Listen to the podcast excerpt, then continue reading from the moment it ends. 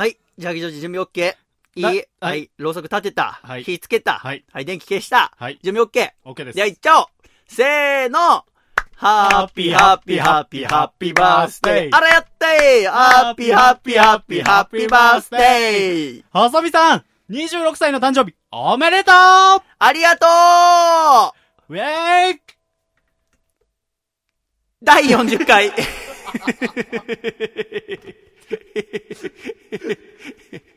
第40回、細身のシャイボーイの acoustic radio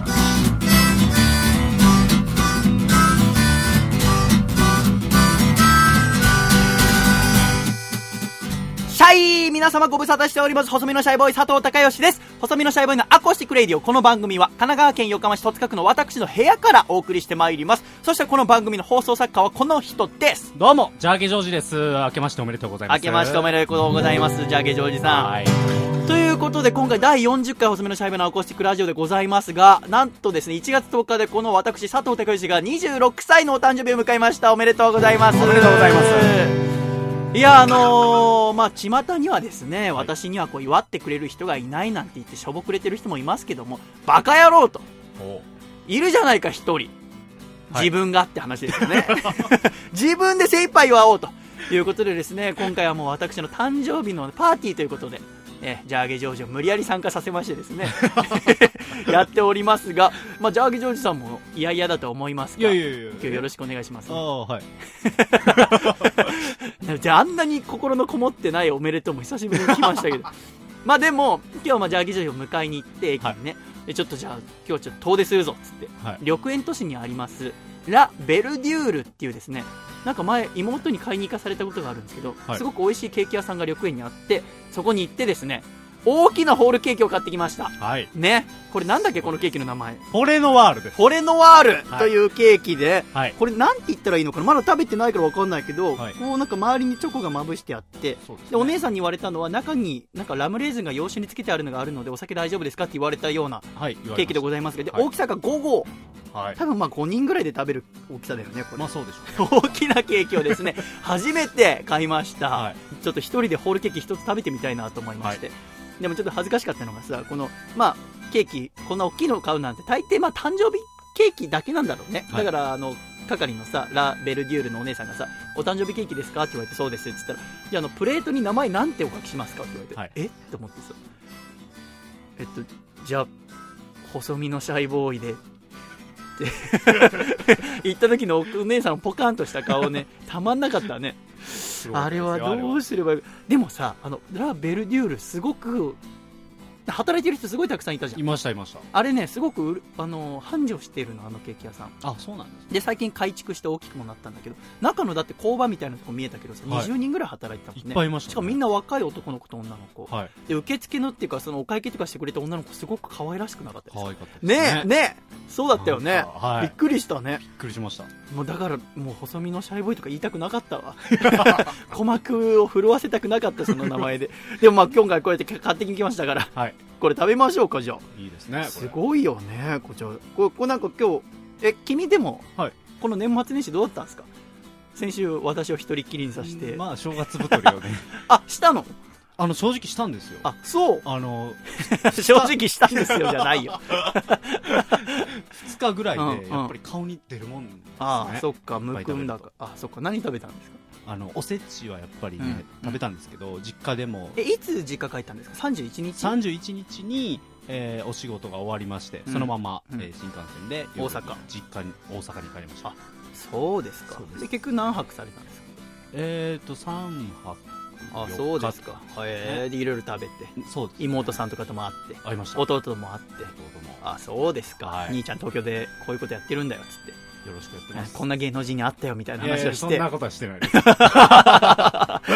どうでした？妹とか久しぶりに会ったら。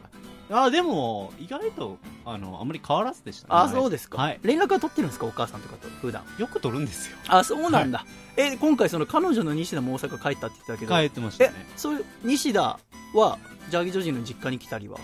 あありますあります。あるんだ。全然。あそうなの僕も西田のあの実家に行ったえりえとか。あそう。はい。すごいねでお君。おせちを一緒に食べたりええ すごいじゃはいありますね。んもうそんなことしてんの？23歳？はい。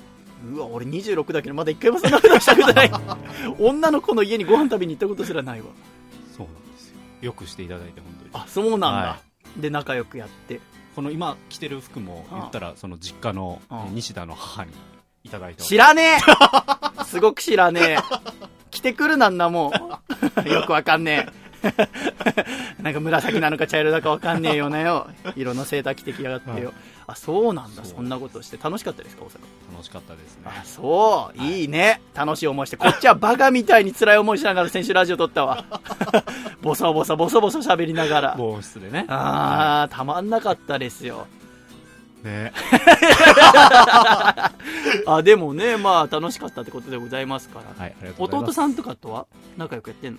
仲いいんですけどあそうなの？ね。弟は受験生なんですよね。あ今？であそっかそっか言ってたねラストスパートみたいな。あ今もうセンターがもうすぐでってこと？はい。あそう。気合い入れてやってましたね。いいね。はい。あそうでございますか。妹は何してたの？妹何歳？妹は今大学生でうん。21なんですけど、楽しくやり盛りだ。そうです。ああのさこの話していい？あのさはい初めて第第1回のアコラジここで録音した後に、はい。ジャーギジョージで駅までこう歩いてる時にさ、はい。妹から今 LINE が来たんですけど、はい。ちょっとこの内容すごいんですけど細見さん見ますって言った内容を喋っていい？いやいいですけど。あいい、はい。あのなんだっけ？心斎橋？ななんだっけ？あのはい。駅何々駅の周りで手頃なラブホテルお兄ちゃん知ってるって お前らすごいなと思って俺もあれ以来お前に頭上がんないもんやっぱりあ最近の子たちって兄弟でラブホテルの話するんだと思ってああ異常ですよ僕らの兄弟が おかしいんですよ妹がで、じゃあ、議場でも、普通に、ああ、なるほどね、みたいな。駅左曲がってまっすぐ行ったとこに、まあまあいいホテルあるよ、みたいな。いやそどういう兄弟なの、それ。考えられない、私、妹とそんな話して。妹何個さ？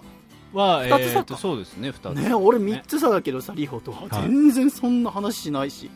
考えられ、おおったまげちゃう妹と作られそんなメール来たら。僕らがちょっと異常なのかもしれないですね。いや、でも仲いいんだろうね。まあ仲いいです。あそうなんだ、はじゃあもうねもう実家でパワー充電したわけでございますから、今回よろしくお願いいいたします。ということでね先週アコラジッコから細見さんへのねお誕生日おめでとうメールを送ってくださいって半ば脅迫のように言ったらですねはい。やっぱ優しいねみんな送ってくれて嬉しいじゃないの。届いてますね。だからじゃあジャーギジョージがこのお誕生日おめでとうメールを読んでる時に私はそれ聞きながらケーキを食べますからなるほど。はい、じゃあ私ちょっとこれからケーキ食べる時間に。ホールケーキこうやって食べるの初めてだわ。いいですね。はい、じゃあジャーギジョージちゃんと読んで。熊本のラジオネーム抹茶さんからいただきましたよ。ありがとえー細見さんお誕生日おめでとうございます。うありがとえー顔文字付きですねちゃんとね。美味しい。素敵な一年になりますように祈っています。ありがとえー続いて松井咲子上吉さん、えーはい。細見さん26歳の誕生日心からおめでとうございます。ううん。すごいですね、えーラジオネームエアンシンシーモンレールーホーさんからいただきました、えー細見さん誕生日おめでとうございます。ありがとうございます。あこれ面白いですよ。26歳、えーうん。世界の偉人が26歳に何を行ったか調べてみたところ、うーん。えー坂本龍馬は土佐藩を脱藩し、えージョン・レノンは小野陽子と出会い、うん。つんくはシャラン級最大のヒットシングル「ずるい女」を発表しましたよ。といったことがね、えー26歳の年、えー人生の大きな分岐点ではないかと思いますと。頑張ってください、なるほど。ありがとうえー続いて、えー山形県のラジオネームベネットは静かに暮らしたいさん美味しそうですね。いやなんかラムレーズンがすごいんですよ洋酒が。あでなんか何層にもなっててケーキ。あすごい。ね、うん。クリームと。いち食べごも,、ねても食べてもなくならない。えー細見さん誕生日おめでとうございますと、ありがとうございます。えー細見さんは今年で26歳。つまり二郎。あ2と6で二郎ということなので、今年1年ラーメン二郎の盛り付けのように堂々とそびえ立ってほしいですとうん。ね例えが来ましたなんかアコラジッコたちが困ってる感じがするな僕。なんか どうやってあいつを いい気分にさせてやりゃいいんだっていう。ごめんな。えーラジオネームこもはかさん細見さんジャーゲさんシャイシャイ。はい。えーあんなに小さかったシャイ君がこんなに大きくなって大勢のファンも作り本当に立派になりましたね。涙が出るほど嬉しいですよ、えーさらなる大人の階段スターの階段を登っていく姿を楽しみにしてるよ あんなにちっちゃかったって1年前とあんまり体変わってないけど。でもありがとうねシャイ君お誕生日おめでとうと。うん。えー続いてラジオネームあケーキさんですね。ケーキさん、えーはい、うん。ひらがなでケーキと書いてあるんですけども、シャイさんお誕生日おめでとうシャイ。ありがとうございますえーシャイさんを知ったのは、えー去年の8月31日ユニオンのフェイス大会でしたと。うん。その時新宿だね。そうですね。ユニオン、えー自体も初めてでな何か面白い人がいるなと思っていましたそしてずっとアコラジを聞こうと思っていましたが、やっと先週聞きました。とても面白いのでこれからも、えー聞こうと思います。とすごくない先週の放送で面白いと思う。あれさあの福田博さんからさプロレスラーの,、あのメール来てさ、はい。先週の放送すごく良かった。あのおっさんが一人でボソボソ喋ってる感じがしたって それに魅力を感じたみたいなんあですよそうなんだ。そうか。じゃあ僕のこと何だと思ってるか分かんないですそうだね。いきなり変な人が出てきた。先週い変な関西人出てきたとうん思われますからね、そうだね。えー続いて知れば迷いしなければ迷わぬ恋の道さんからいただきました。ありがとう。さみさん26歳の誕生日おめでとうございます。ありがとうございます。ええ本当にそうみんなさ「ごしゃいます」って書いてあるそうですねカタカナでねあそう。このシャイになってますね。あそうなんだ、アラサね、ーになった細見さんのさらなる飛躍を期待しています。26はアラサーですか？アラサーに入るんですよね、まあまあ27からのイメージですけどねなんとなく。あ私は28でしたけどね。あ28本当に9洗うでしたけどまあ何でもいいですけどね。えー続いて山口ホテルさんからいただきました。ありがとえー細見さんジャゲさんこんばんはと。うこんばんは。こんばんは。そして、えー細見さんお誕生日おめでとうございます。ありがとうございます。細見さんが歌とラジオを起点にどんどん活躍されることを願っております、うん。えー続いてラジオネームちびりんごさん、えー細見さんお誕生日おめでとうございます。ありがとうございます。26歳とか若いですねうんありがとうございます。今後待っているのは楽しいことばっかりな年でございます。そうですかね。本当ですか？でも、えー体、えー身体はもう曲がり角なので、うん。ケーキホール食いはダメージありそうですよ。ああでもねね。僕ね、はい。胃もたれとかはい。お酒二日酔いとかしたことがないんですよ。どんだけ食べたり飲んだりして。えあ平気なんじゃないかなと思いますけどね。胃もたれするであろうこと楽しみにしてるって書いてますけどね、ん。なるほどこの1年も素敵な毎日になりますように。ありがとうございます。そして、えー、と最後ですか？これは。はい。えーラジオネームスペシャルウィークさんからいただきました。スペシャルウィークありがと細見さん26歳のお誕生日おめでとうございます。ううん。よく年を取れば取るほど時間が早く過ぎると言いますが、うん。これは実際にその通りだと思います、うん。特に20代中盤から後半に向かっての数年はジェットコースターのように駆け巡っていくと思うので、うん。一日一日を有意義に昨日より今日今日より明日と一歩一歩確実に前進できるといいですね。うん。とはいえ時にはその場で立ち止まってみたり一度元の道に戻ってみるというのも、えー大事な時もあるので悩み事があれば全国各地のアコラジッコという名の、えー親友たちが、えーいつでも相談に乗ってくれると思うので思う存分思いの丈を語ってくださいと書いてありますけども。うん。ねこうやってありがとうごいざいます。ありがとうございますということでたくさん。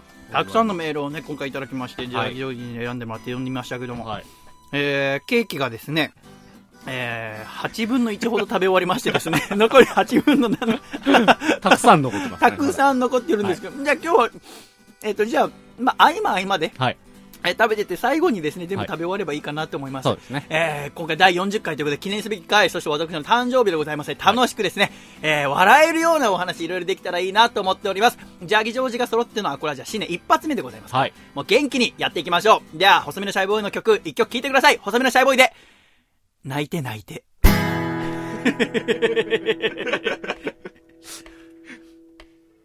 泣いて、泣いて、僕の涙枯れるまで、泣いて、泣いて、泣いて、泣いて、この思いが尽きるまで、泣いて、泣いて、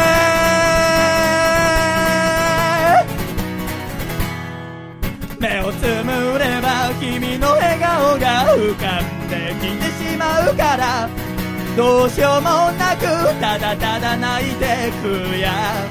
むのです。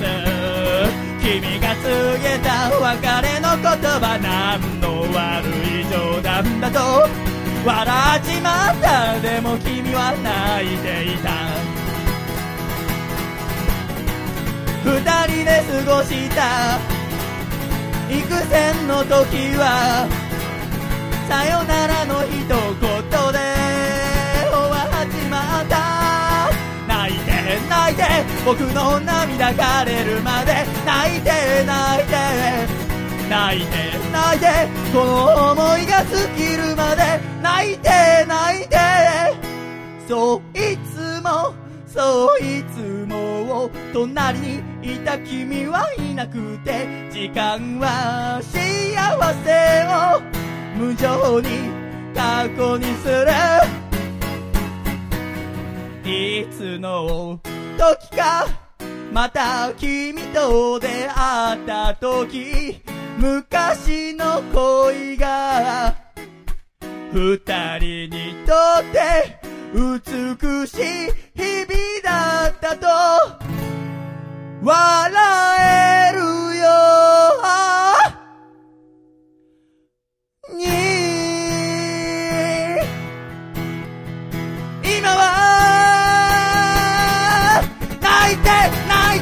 の思いが尽きるまで泣いて泣いて泣いて泣いて僕の涙枯れるまで泣いて泣いて泣いて泣いてこの思いが尽きるまで泣いて泣いて泣いて泣いてこの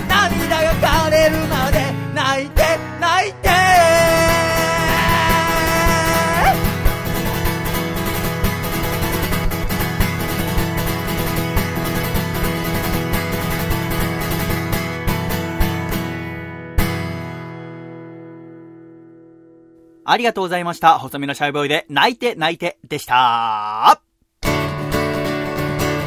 愛知県、ラジオネーム、ゆかぬばんさんからいただいた、細身のシャイボーイがお父さんと仲直りする方法。お父さん、外は寒いし、一緒におしくらまんじゅうして温まろうよ。細身のシャイボーイの acoustic radio。アコラジ冬祭り2015情報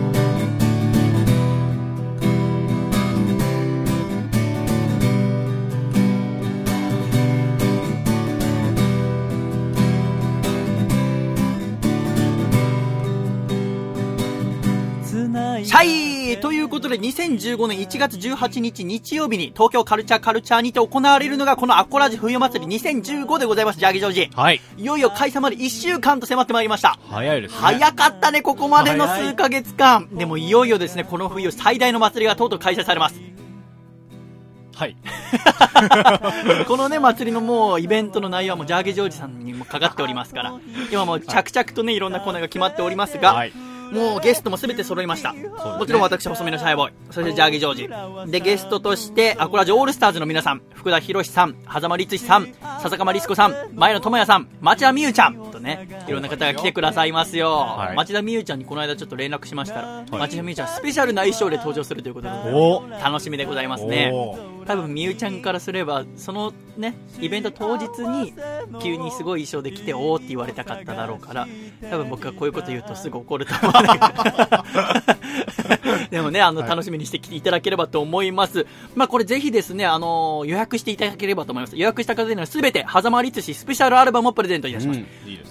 もう楽しみでございますなんはいかチケットも順調に売れてるみたいでございましてそうです。ありがとうございます。もうね、これが売れないとどうにかなっちゃいますのでね、私の方。でですね、はいなんとですね、スペシャルグッズの発売も急遽決まりました。おなんと私初めてのパーカー、シャイパーカーがおすべて受注生産。この日から、えーゆ予約を受け付けるということでございまして。なるほど。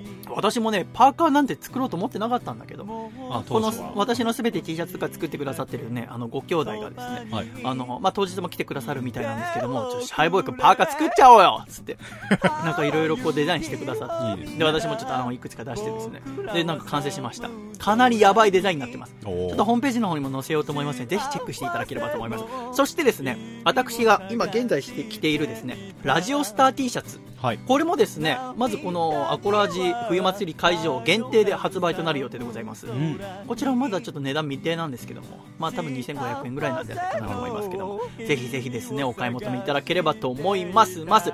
そして、なんか、ジャーギジョージから一個お知らせがあるみたいですけども、あ、そうですね。なんでしょあの、アコラジ冬祭りでううん。やる企画をあ一つ発表するんですけどもな、るほど。アコラジックに協力がいるというこほう、なんでしょう、それは。とでは、タイトルコールを言います。何ですか？エコーかけるってことで。わかりましたよ。はい、どうぞ。やる企画は、はい。お台場横断アコラジウルトラクイズはい。はい。えーあのークイズをやろうと思います。クイズ？はい。というのは何のクイズですか？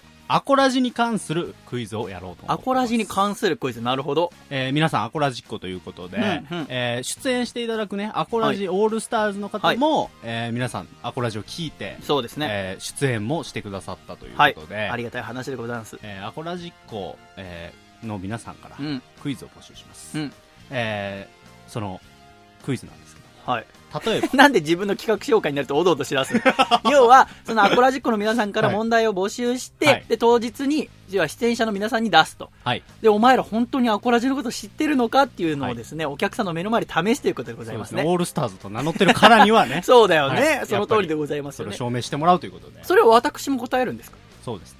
あ、なるほど。はい。あ、それで、要は、誰が一番強いか、アコラジキングを決めるわけですね。そうです。アコラジキングを決めます。アコラジキングを決めればいいわけですね。なるほど、なるほど、なるほど。はい。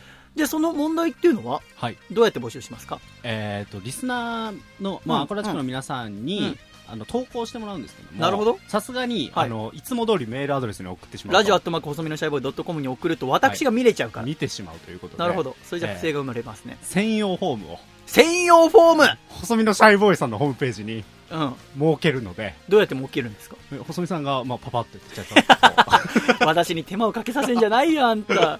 え、フォームを設置すればいいんですか？はい。で、そこで、僕しか見れないようになってます。なるほど。じゃあそのーホームで送信すると、ジャーゲジョージのメールサーバーに行くようにじゃあ設定すればいいですね。はい。なるほど。じゃあ私のホームページ、細身のシャイボーイと調べれば出てきますので、はいその中のアコラジのページがあります。いそれ開くとすぐえ専用フォームが出るようにしておきますのでですね、はいそちらにアコラジ冬祭りでの問題ですね。ねアコラジに関するクイズ。はい。なんだってタイトル？アコラジ横え断、ー、っとですね、お台場横断、アコラジウルトラクイズ楽しそうだな、お前。実家でいろいろ食べてんだろうな。元気だもんな、なんか今日。なるほど。じゃあはいそれをぜひですね、アコラジックの皆さんに送ってくださればとはい。あ例いいね題は言っちゃっても大丈夫あ、いいですよ、例題。はい。えーこれ出そうと思ってたっていう人ごめんあなさい、ね。なるほど。こういうええじゃあクイズを送ってくださればってことでございますね。はい。いきます。なんでしょう？だだん。はい。アコラジの中でも何度も登場するやりとりで、元はといえば、ジャーゲジョージが西田と喧嘩した時に謝罪の意味を込めて使っていたやりとり。それは一体どんな言葉と？はあ、なるほど。はいジャーギジョージから出てきた西田とこう、あの、ちょめちょめするときにいつも言ってるんだよちょめちょめするわけじゃないですよ。おかしいですよ。えー言葉は何ですかっていう問題が出るわけですね。出ますね。で、それじゃあ当てられた人はじゃあそれ答えられるかどうか。そうです。で、ピローンっつって。そうです。ピロンっていうあのね、クイズならではの。なるほど、なるほど。でじゃあもし私が答えるんであれば、はい。それは、えー、ごめんちゃいな、と片方が言ったら、もう片方が、絶対許さへんというやりとり。はい。正解です。じゃらー というね。なるほど、なるほど、はい。これもかなり簡単なあれでございますね。そうですこういったまあ簡単なものから、うんうん。えーすごいマニアックな、なるほど。まあ、は細見さんも答えるわけですから。あ、はあはあはあ。えーマニアックなものまで幅広く募集するので、なるほど、なるほど。いろんなパターンを皆さんに。多分今、アコラジオールスターズがバタついてるんじゃないかと思います。特に笹かまあたりが。は ーってなってるんじゃないかなと思いますけどね。バランスよくね、ええ出題していこうと思います。よろしくお願いします。皆様からお待ちしております。ね、楽しみでございますが。ということでね、前回アコラジ夏祭り、夏にやった時も募集したんですけども、はいこのイベントの前の週だけですね、皆様からアコラジは私にとってどのような存在なのかっていうですね、作文を送っていただく。これは前、えー来週のメールテーマにしたいと思います。はい。来週のメールテーマは、えー私とアコラジと題してですね、えーアコラジに関する思いを送ってきていただければと思います。はいだってあのー来週も普通に収録はあるわけだから、ね。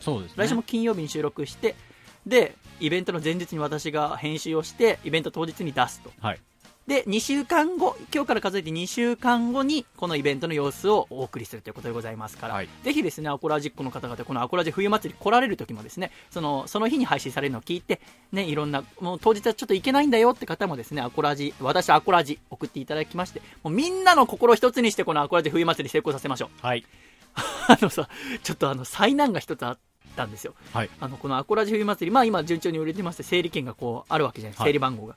整理番号1番を取った、ラジオネーム、僕パンさんって方がいらっしゃるんですよ。はい。で、その僕パンさんって方は、あの、ネタとかは送ってないんだけど、い毎週こう聞いてくださって、で、あの、ワンマンライブとかも来てくださってて、はい。で、この僕パンさんがね、アコラジ冬祭りの整理券番号1番を取ったのおお。もう、その発売日当日にロッピーかなんかの前で並んでもらって、ずっとファミポーとかなんかで、で、頑張って取って1番って、それを報告してくれたの。はい。その僕パンさんがですね、この冬、つい最近、えー道端で滑って転んで骨盤を骨折しましてですね、入院することになりまして、アコラジ冬祭り来れなくなっちゃったの。ええいや、残念じゃない。骨盤を骨折して。そえう。もう来てる場合じゃないよっつって。えねえ。歩くのも大変なレベルですね。うそう。でもね、僕パンさんもぜひですね、はい私、アコラジを送っていただきまして、みんなでアコラジ冬祭り楽しんでいけたらなと思います。でははい来週も楽しみにしております。ジャーギジョージさん、ジングルのコールお願いいたします。では、ジングル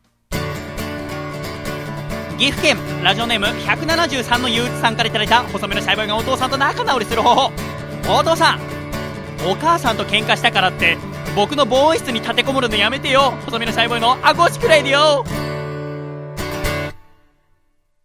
シャイということで、第えー40回、細身のシャイボーイのアコースティックラジオをお送りしておりますが、ケーキもですね、順調に食べておりまして、はい。まあ、約、まあ、あと、4分の3ぐらい。はい。まあ、残ってますけど。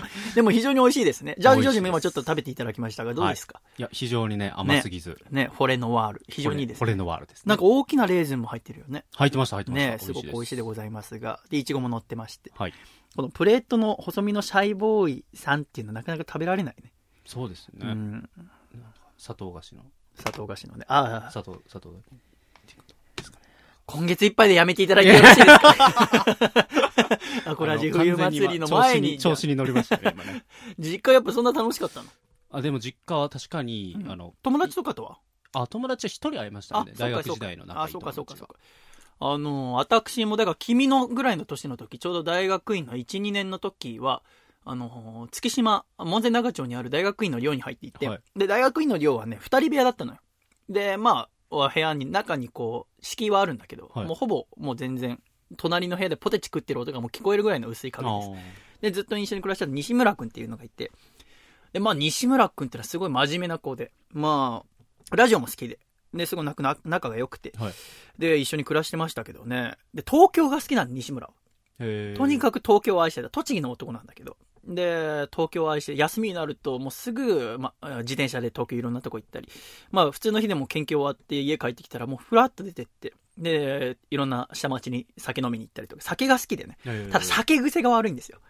普段地味な分、なんか酒を飲むと開放的になっちゃって、まあ、楽しくなっちゃうんですよね。で、一人で上野とか飲みに行っては、なんか怖いお兄さんとお酒飲みながら仲良くなってたりとか、えーいろいろあったんですけどね。だから、たまに一緒に、えー有楽町だったりとか酒飲みに行って、ガード下の男とか行くと、おお西村さんじゃないかいとか、西村さんお久しぶりですねみたいな女の人いたりとか、もうそこら辺の飲み屋がもう西村のもうテリトリーとしてやったんですけどね。で、東京が大好きだから東京の会社に就職しようってことで、で、まあ面接も受けて、もう学年で1、2番ぐらいの頭の良さだったから大学院でも。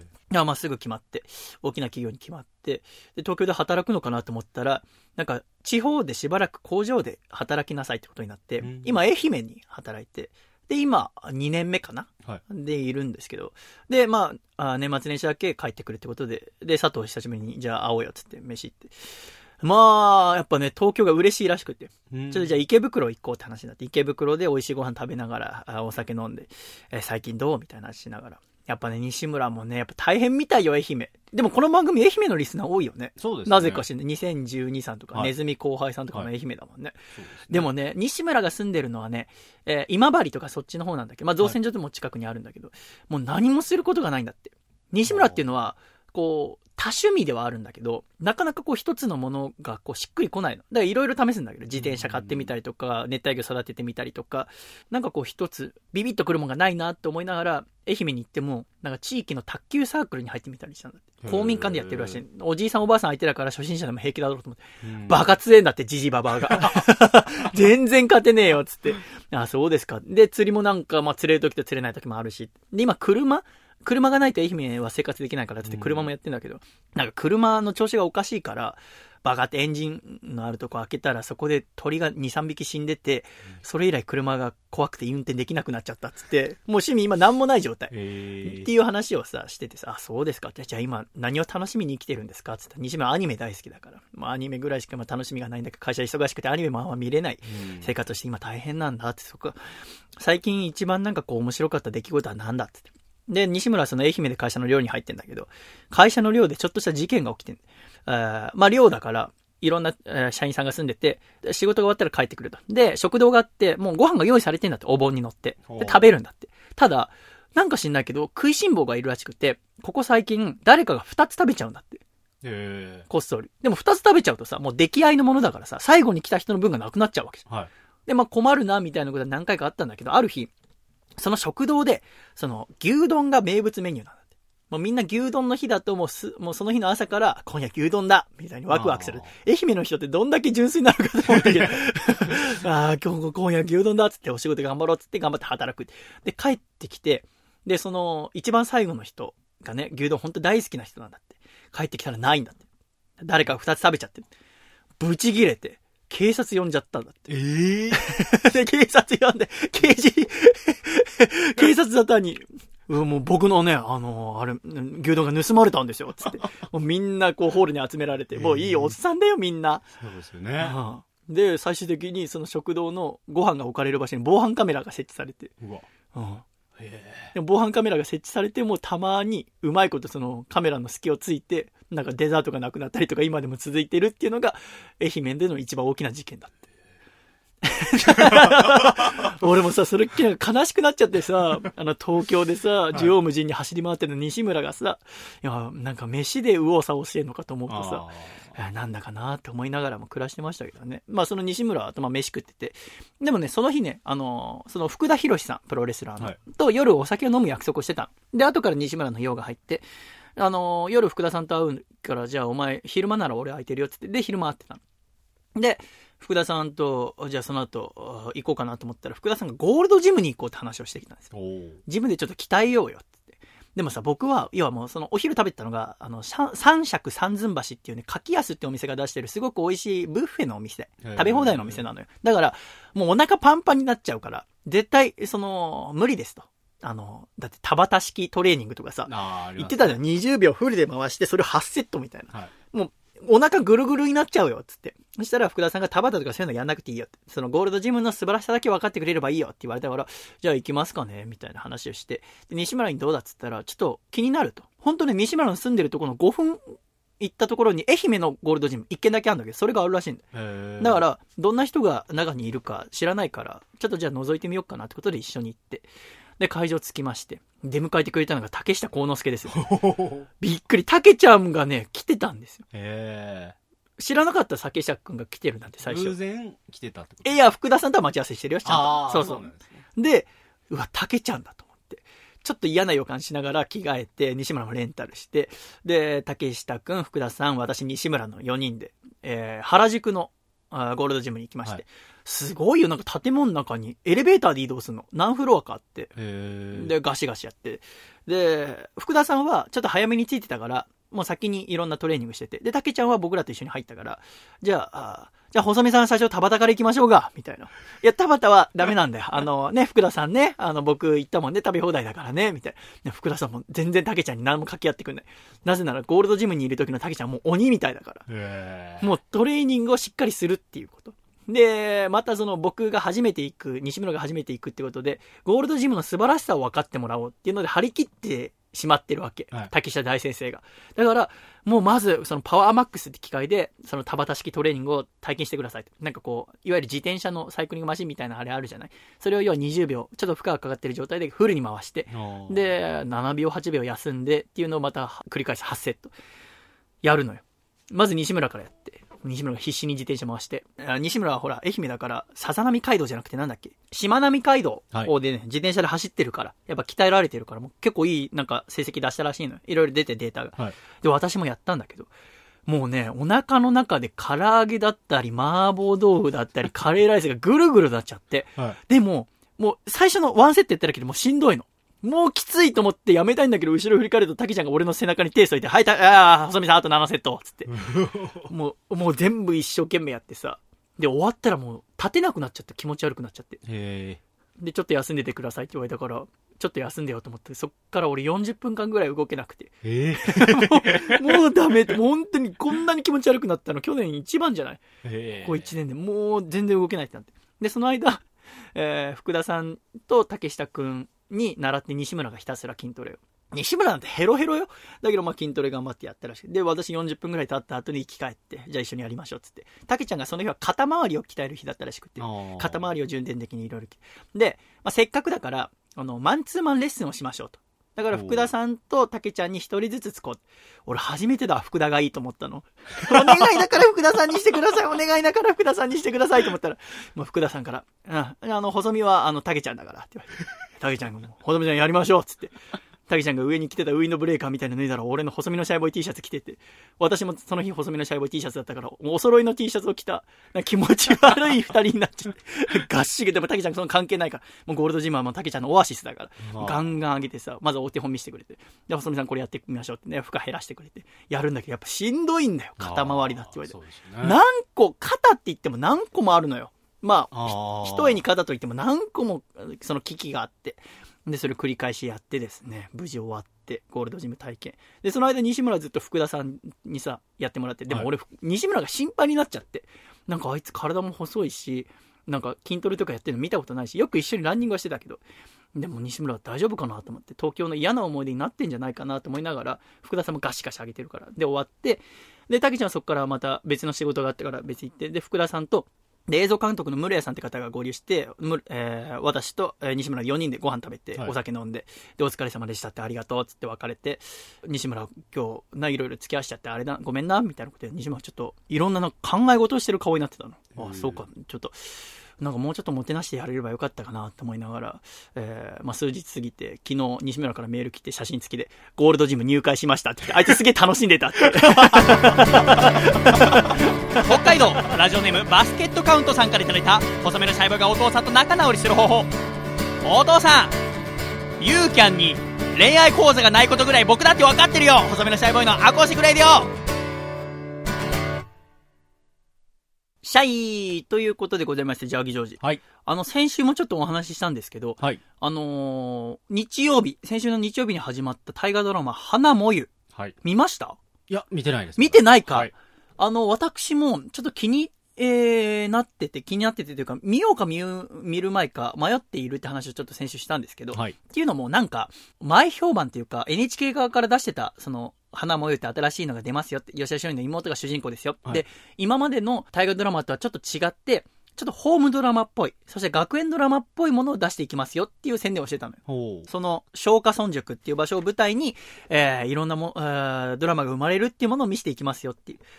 ただ、私みたいな歴史好きからすると、その前情報はすごくいらないんですよ。そんなホームドラマなんて見たかねえよっていう。ここっちは歴史の自分の知らないところを知りたいわけですから。で、なんか、おそらく多くの歴史好き大河ドラマファンもそう思ったのか、今回その花もゆっていうのが、このあ50年以上続く大河ドラマの歴史の中でワースト3の視聴率の悪さだったんだそう、ニュースになってましたね。見た？はい。だから私、それもニュースを見た後だったので、録画しておいたから、見るかどうか迷ったんですけど、ちょっとじゃあ見てみて。すごく面白かった。ええあの、そんなね、やわい話じゃなかったよ。しっかり作られてた。伝伝えたいことがしっかりあって、しかもそんなホームドラマとかじゃない。ちゃんと、あのー吉田松陰っていう人の成り立ち、そして妹がどうやって、えーえー物語に入ってくるのかってちゃんとやってて、全然硬派だったよ。ええだからね、なんか私は見ていきます。これからも。なるほど。ぜひですね、見ていただきたい花もゆ君もちょっとぜひ見てほしそうですね。あんまり馴染みがないので。い。吉田松陰自体をどんくらい知ってますか？いや、もう全然知らないです、僕は。だって吉田松陰って言われると結構おじいちゃんを想像する人も多いと思うんですよ。はい、そうですよね。でも松陰さんは30歳で亡くなってますから。ああ。だからもう全然若者ですよ。若いんですね若いうちにお亡くなりになってしまった。うんえーしかもね、吉田松陰っていうのは本名じゃないですよ。ほう。松陰っていうのは号です。5。号って名乗り名みたいな。いわゆる君は笠倉亮。はい。ラジオネームジャーゲジョージ。はい。だから、吉田虎次郎。ラジオネーム吉田松陰みたいなもんですよ。そうそうなるほどそう。あとはまあ、吉田松陰、松陰っていうのと、あと21回申しっていうのをよく使ってたんだけど、はい。まあだから、なんか全然古臭い人じゃなくて、若者なんだよっていうところから、なんか知っていただければな。ジャーギージョージもね、ちょっと興味が出るように、今回ちょっと吉田松陰の話ちょっとしたいなと思いますけど、え、どんくらい知ってますか？いやー、いや、本当に。あ、もう歴史の授業でちょっと話を聞いたぐらいそれぐらいですね、本当に。確かに、その、歴史的にも吉田松陰自体が何かをしたわけじゃないんですよ。はい。その塾を開いたりして、そのお弟子さんたちが歴史を動かしたんであって、はい。だから、その、日本史の授業とかでもなんか伝えづらいのよね。吉田松陰って人自体は。まあ、吉田松陰自体は、えー萩、えー長州藩に生まれて育ったの。で、家族はね、お父さんが武士なんだけど、下級武士だから、武士の仕事だけでは食えないの。だから家で農家もやりながら一緒に暮らしてんのよ。で、そんな中、そのお父さんのご兄弟、二人、吉田大輔さんと玉木文之進さんって二人おじさんがいるわけ。で、この吉田大輔さんっていうのは、その吉田家っていうのがですね、代々、山賀流兵学っていう、いわゆるこう、長州をどうやって守るか、はいい、ろんな人人が来た時にこういうえー兵法を使って守るっていうのを代々受け継いでる家なの。でも、、その吉田大輔さんには後継ぎがなかったわけ。なるほど。だから、その、えー虎次郎くんが養子に入ったのよ。はい。養子に入ってそこで、えー育つと。ただ、その吉田大輔さんが、松陰が6歳の時に死んじゃうの。うん。だから6歳にして松陰は家督を継いだの。家の長にに。なるのよ。で、その、長州藩にある立派な長州の人材を育てるよっていうところが明林館っていうところがあって、もう明林館の先生になるっていう人生を歩む。え、6歳ですか？もう6歳の時点でもう先生になるよっていう話。えーただもう、まだ6歳だから教える人がいないじゃん。はい。で、教えるのは誰かっつったら、もう一人のおじさん。山狩り免許開伝の玉木文之進。この玉木文之進っていう人が松陰を育てるのよ。もう、もうひたすら厳しく、スパルタで教育するの。もういろんな本を読まして、この本の意味もただの学者にしようとしないから。その山狩流兵法、いわゆる長州を守るために。だって、この吉田家の人たちは、あの、お殿様、長州の藩主にも授業をしたりしなきゃいけないから、もう立派な人材育てようともうひたすら殴ったり蹴ったりしながらですね、もうガンガン育てる。でもう、11歳の時点で、そのお殿様に授業したりします。ええすごくない？早 早い ?11 ね歳だよ。11歳でその殿様、またあの、藩のお偉いさんの前で、はい。もう、あの、長州とはこういう、あこうあるべき、兵法はこうあるべきだっていう授業をして、もうこの11歳の時点で、長州の萩に吉田虎次郎っていう天才がいるぞっていうのが広まります。だかええらもう人生はもうそ、もう子供の時期でも松陰はもう先生になるべくしてる人生を進んでるわけよ。で、ただ、まあ21歳の時にもっともっと知識を広めたいと。だから僕に九州に行かせてくださいっていうことで、あの、藩から許可が得て10ヶ月、あの、勉強しに行っていいよ。この当時は要はさ、国国、その長州だったり土佐だったり一つ一つがもう国みたいなもんだったから、はい。許可なく外には出れなかったのね、うん。だからちゃんと許可をもらって10ヶ月行っていいよって。で21歳で初めて九州に行く。で九州に行ってもいろんな志士と出会うわけ。その中でも宮部定蔵さんっていう人10歳以上上なんだけどその、の肥後藩熊本の人とすごく仲良くなる。その人とはもう生涯の親友になるんだけど、うん。まあ、宮部定蔵自体は、その後も獅子活動をあー続けて、まあ、松陰が死んだ後も、あーもうすごく有名な獅子になるんだけど、池田屋で殺されちゃうんで、新選組に。はい。で、まあ、その宮部定蔵とずっと親友として育つんだけど、あの、いろんな人と話すと、どんどん知識が入ってくる。自分のその長州にいただけじゃ分かんなかったこと、また、うんあ、の、他の土地を歩くと、いろんな知識が転がってるんだよっていうのを宮部定蔵とかと分かるわけ。だから勉強のために東北に行こうっていうわけ。で、宮部定蔵に提案されるの。ちょっとみんなで東北行こうよ。で、松陰は OK っていうわけ。俺も勉強したいし、つって。でも、あの、それには、あの、藩の許可が得なきゃいけないわけ。そうですね。僕はとりあえず九州に行きますって許可は取ってるけど、東北に行きますっていう許可は降りてないわけ。うん、でも、長州藩に何回も手紙出して、許可出してよっていうわけ。でも、なんか、何が原因かわかんないんだけど、全然許可が出ないの。うーんって21歳迷って、脱藩しちゃおうっていうわけ。友達の約束を破るぐらいなら僕は脱藩します。もう犯罪者になってでも僕は東北行きますっつって、あの、勝手に東北一緒に行っちゃうの。はで、えー、水戸だったり、会津だったり、広前、青森だね。とか行って、で、江戸に帰ってきたところで捕まるわけ。あ。ああ。さすがに、さすがにバレてたそうそう。い、や、もう全然、もうバレていいってことだ。そう。で、ヒュって捕まって萩に戻るわけ。うん。で、要は脱藩したってことで、まあ、怒、怒られるわけじゃない。はい、うんそうですね。もう、怒られるなんてもんじゃないだろうけど、半端なく怒られる。で、本当だってもう捕まって牢屋よ。ああ、そうですね。もうしっかり牢屋に入るんだけど、でもやっぱ天才って言われてる、この有名人なんだから、長州では。うんもうそのお殿様が、ちょっと、松陰をその牢屋に入れるのはもったいないよっていうことで、牢屋に入れないことにするで、10年間、あの、国内、どこでも行っていいよっていう。え？あ、また勉強しなっつって。許可が出たんですあのね、このね、あのー長州藩の藩主、この時は、えー、毛利高親さんかなはね、ちょっと変わってんだよね。へえあのー若い者をね、重用するの。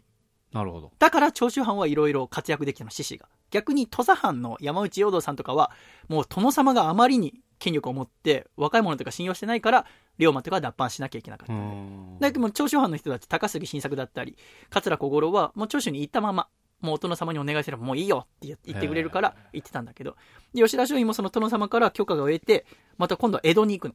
うん。江戸に行って、佐久間正山っていう、まあ、これも有名な人だけども、佐久間正山のもとに弟子入りして、いろいろ勉強するわけ。兵法について。そんな中、はい。とうとう1853年、嫌でござる。嫌でござる。はい。なんですか？わかんないです。いや、ペリーがやってくるんです。ああ、はい。ペリーがやってくるのが1853年です。はい。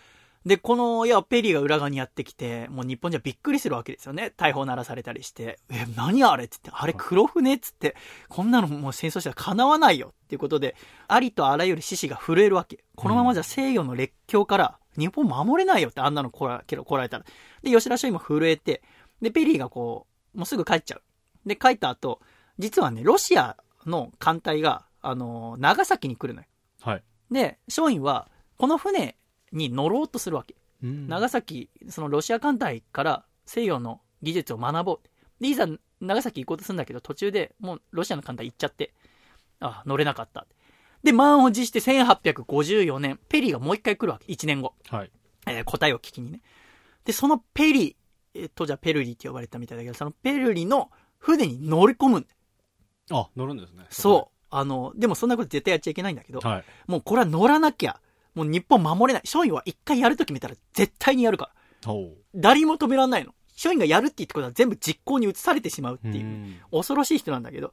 で、地元の長州藩の足軽、あの身分の低い人なんだけど、かな金子重之助さんって人と密航しようって、あの、作戦を立てるわけ。で、夜に小舟。小舟を二人でキーコキーコして、あの、限定につけて、えー、ペリーの船に乗り込むの。で、頭をガッて下げて、お願いですあの、僕もっと学びたいんですと。だから僕をアメリカに連れてってください。でもそんなの連れてったら日本と今こういろんなあの条約結ぼうとしてるのに、えーそんなことしたら問題になっちゃうからごめんと連れていけないよっつってうん断られて、えー降ろされてしまう。で、また捕まるわけ。ああ、捕まるんですね。そそりゃ捕まるよね。ただこれはもう脱藩なんて罪じゃない。もうバカ重い罪なわけ。はい。だからもう今度の今度はもうやばいってことで、長州藩の方もこれはもうかなりの、あー罪ですねってことで牢屋に入れます。ん。あの、吉田松陰は野山国。で、金子さんが岩倉国に入るわけ。あのーまあ、松陰はいわゆる一つ身分のある名家の生まれだから、はい。あの、質のいい牢屋。なるほど。金子さんは足軽だから、劣悪な条件のうん牢屋に入ります。で、金子さんは、えー、25歳で死んでしまいます。なるほど。やっぱその、極の状態にあって。んで、松陰もいろいろ思うことありながら、えー悲しみながらですね、その野山国の中で、その獄中にいる囚人たちを相手に、孟子。孟子ってわかる？いや、わかんないです。あ、孟子っていう人物、孟子、孔子、あーあそう、人物あっちの孟子、そう、人物。その孟子の、あの、講義を始めるんです。なるほど。囚人を相手に。でも、松陰の話みんな聞き入っちゃう。うんで、その中でもう今後ずっと一緒に付き合っていく仲間が見つかったりもするんだけど、で、1年2ヶ月、牢屋にいます。なるほ牢屋でずーっと講義をしたりしながら、でも松陰はもうやるべきことが決まってるから、日本を守る。もう希望があの途切れてないから、牢屋にいてもずっと元気。牢屋の人間関係っていろいろあるわけじゃん。はい。ずっと長い間いる人が牢屋で偉かったり。でも、新入りの松陰のことみんな最初はなんだこいつと思ってんだけど、みんな先生先生って呼び出しちゃう。ん。もう松陰のその熱にもうみんな侵されてしまうわけだね。で、1年2ヶ月経って、諸州藩もまあ、フリーにするわけにはいかないけど、じゃあ家で謹慎。まあ優秀っていう罪なんだけど、うん家の中だけに、じゃあいなさいよって言われて、家かと思いながら。で、一長州はその優秀室っていう、その閉じ込められてる部屋、自分の家の3畳の部屋があるんだけど、そこであの、親族とか身内だけに孟子の講義をしだすの。ほしたら、その講義が半端ねえぞと。これはもう、長州中に広まるわけ。で、いろんな方が、ぜひ、あの、吉田先生の講義を聞きたいですっていう話を聞きつけて、もうあまりに来てしまったから、その家の納屋を改造して、そえー松下村塾っていうのを作ったの。まあ、松下村塾自体はもともと、おじのその、玉木文之進さんが最初開いてたんだけど、で、あの、吉田松陰用に作ったの。したら、いろんな人が来て、それこそ高杉晋作だったりとか、うんえー入江久一だったりとか、吉田利丸だったりとか、いろんな方が来ても話題になっていた。ただ、まあ大体、えー、松下村塾やってたのは約2年間だけ。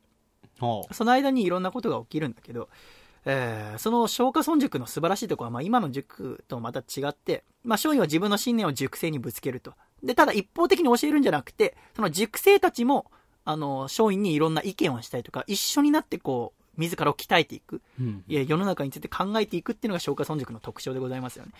で、まあ、松陰もすごく、えー先生としても変わっているんだけども、もう人間っていうのは何かを学ぶことであるって。人生っていうのはもう何か学ぶことにあるんだよ。ただ、その学ぶっていうのは学者になるっていうわけじゃない。学者になっちゃいけないよって。実行しなきゃいけない。学んでそれをただの知識として入れておくのはただの学者だ。うんそうじゃなくて実行しろよっていうのが松陰の、えーもう意見でございますよね。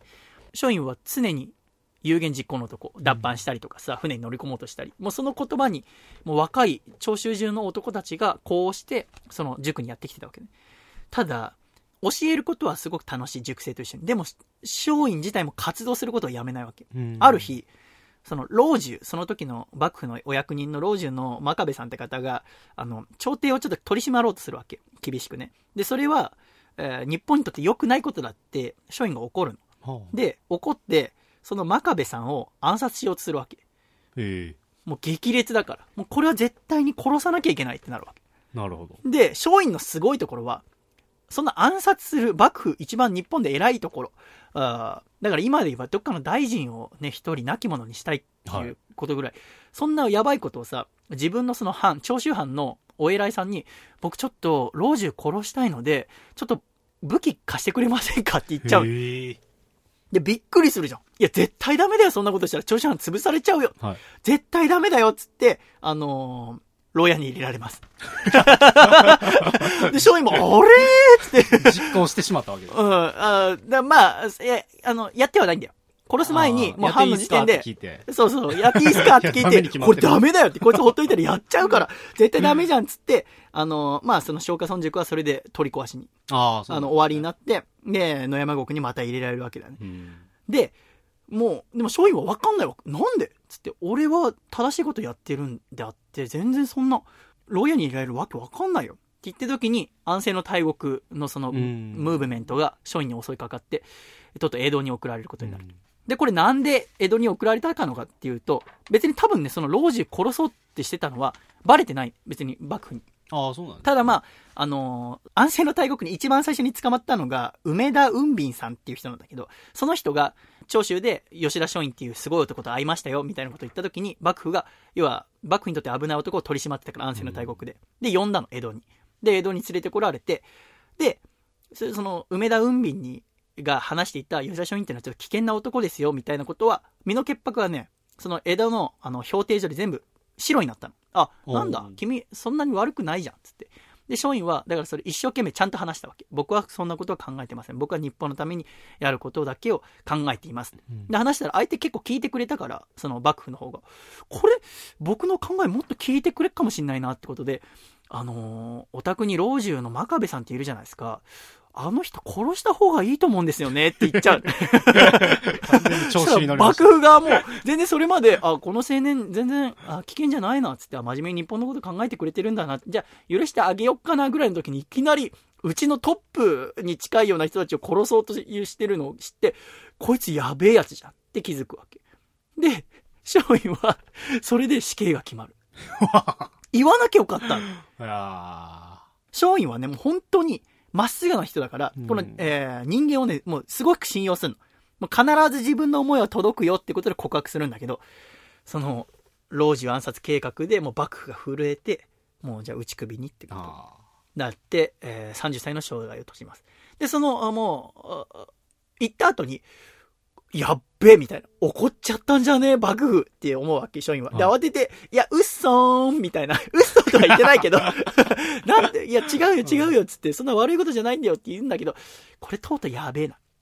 いよいよ、これ俺打ち首だなって思ったらもう切り替えは早い。今自分にやることは何かって考えて、自分たちの弟子だったり家族にちゃんと伝えることを伝えなきゃってことで、その流魂録っていう遺書だったりとかを書いて、それが、あー長州の獅子のあーバイブルになったりするわけだけども、で、ちゃんと通して、で、打ち首になる時もすごく礼儀正しかったって、その、吉田松陰が死ぬ、処刑される時の様子とか、今でも語り継がれてるけど、とにかく堂々とした態度で、もう日本のために、えーこれからもよろしくお願いしますよっていうことをちゃんと伝えて最後にお亡くなりになった。うんで、その松陰を死をきっかけに、長州藩がもう爆発するわけだね。なるほど。もうやっぱ人の死っていうのは、もう今じゃ考えられないような、うんえー心の動きをさせるわけでございましてでそこから長州藩があー動いて動いて維新につながるわけですけどで僕が知らないその妹さんが主人公なの花模様はい。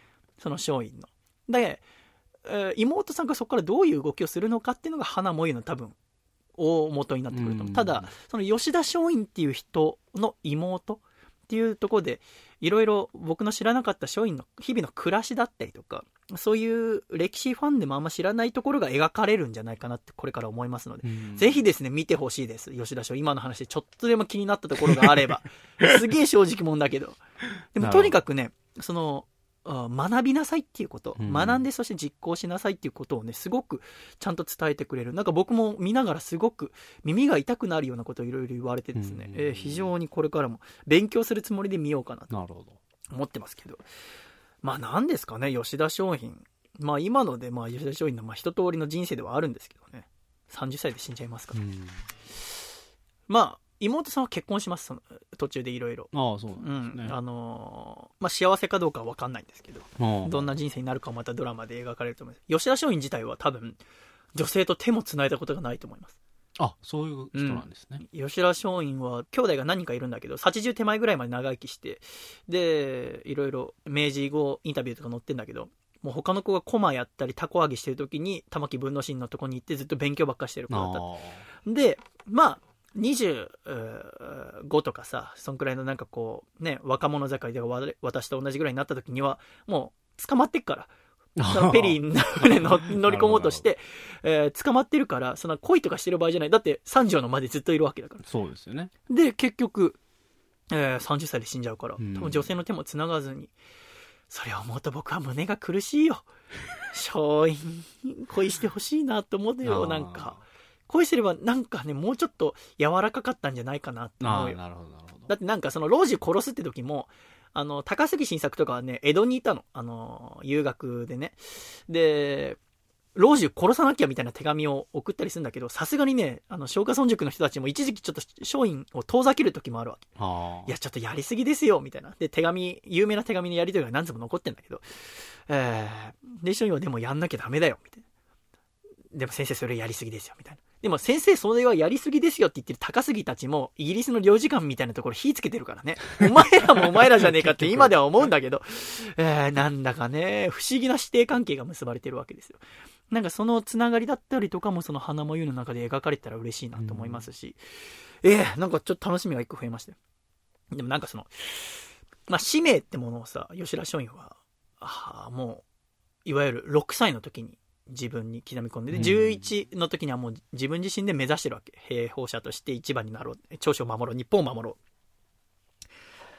使命なんて、そん、わかります？今でさえ。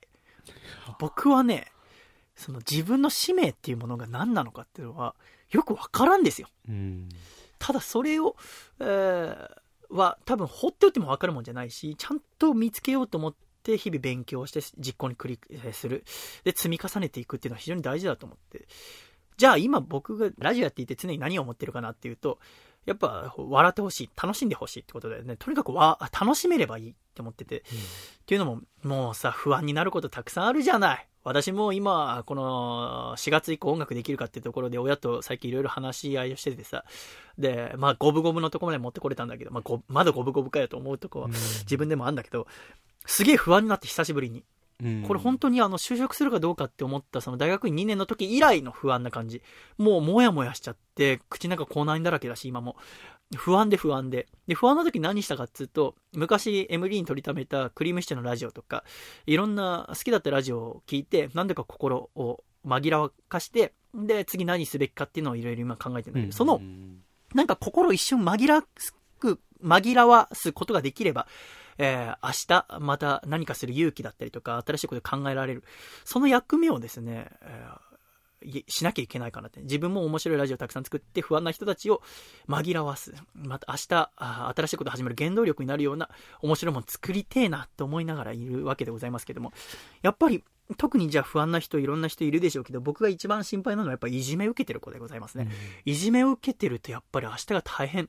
で、しかも、まあ、いじめってさ、えー、まあ、どの時代にもありますけど、今非常に難しいんじゃないかなと思います。っていうのも、携帯電話だったり、スマートフォンですか？で、ネット、SNS、いろんなものが発達して、目の見えないところでこう、いじめがあったりとか、はい、で、じゃあ親だったり、先生が追いつけるか、例えばその LINE の使い方、Facebook の使い方、Twitter の使い方、先生たちもかなりね、知ろうと努力してるみたい。あの、小学校の先生、中学校の先生が同級生に行っていろいろ話を聞くけど、いじめに気づけるように自分たちも、えー、そういうのに触れて、若者の文化を分かれようとする。ただ、親からメールが来たりとかたまにするじゃないですか。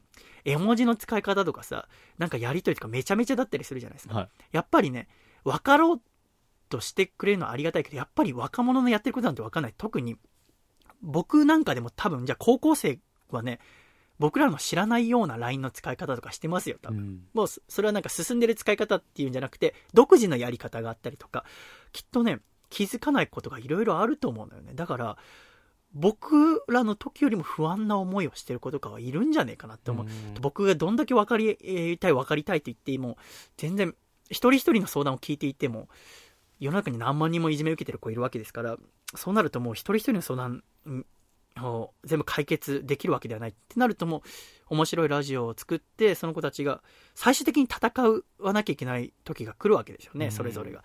だから、明日を、それぞれの明日を変えられる、えー、ように自分が努力できるまでに心をこう落ち着かせられる、えー、決心をつけるまでにえー、時間を与えてあげられるようなラジオをですね、作りたいなとですね、なんか思いますね。いじめ、えー、のことが、僕が主に3年に1回ぐらい、すごく新聞で取り上げられたり、えー、自殺する子のことを取り上げたりとか、だから僕がラジオを聴き始めて、今12年ぐらい、11年ぐらいになるわけですけど、もう過去3回ぐらい大きなこう流れがわーって来てる気がします。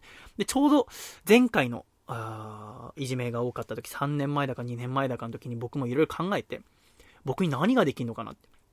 ただ、できることが全然思い浮かばなくて、えー、なんだかなと思って明日、明日、明日、明日、明日をなんとか変えていかなきゃいけないなと思って作った曲が1曲あって、えー、ただ、なんかうまく言葉にできなくて、1曲ちゃんとは作れなかったんだけど、この1週間ぐらい、えー、また新年になる、また26歳になるっていうところで、いろいろ考えて、その曲を引っ張り出してきて、新しくちょっと作り直してみたんですね。えー、明日革命っていう曲でございますけども、えー、その曲をですね、作って思うのは、えー、やっぱ、その、いじめがこう大きく世の中に出ることはまあ3年に1回ぐらいバーンってあるんだけど、出てない時もたくさんあるわけじゃないですか。だからその、えー、出てない時でも僕は、そして僕らは、そのいじめられたり不安になっているこのこと考えてるよっていう思いが少しでも伝わればなと思います。では聞いてください。細身のシャイボーイで、明日革命。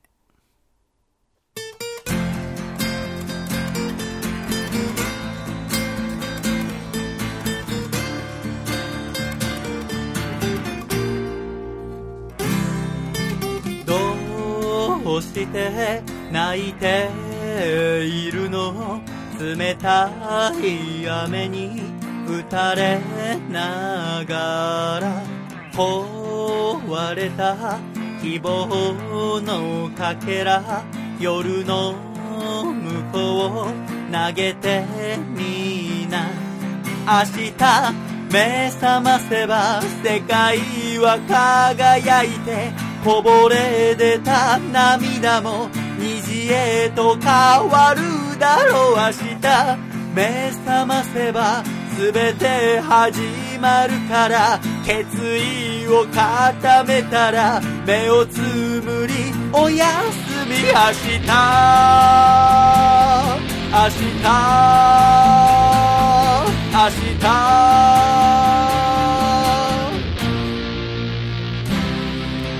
僕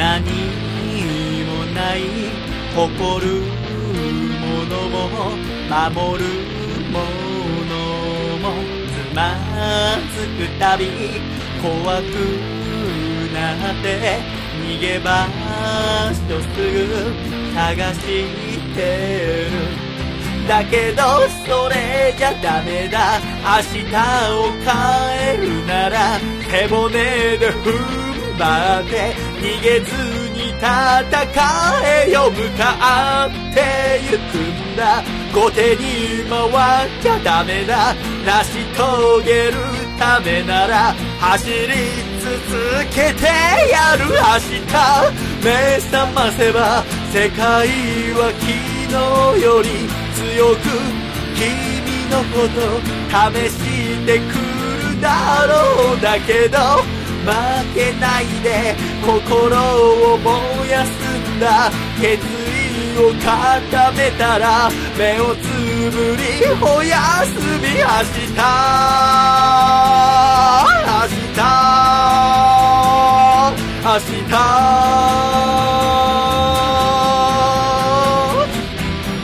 明日目覚ませば世界は輝いてこぼれ出た涙も虹へと変わるだろう。明日目覚ませば全て始まるから。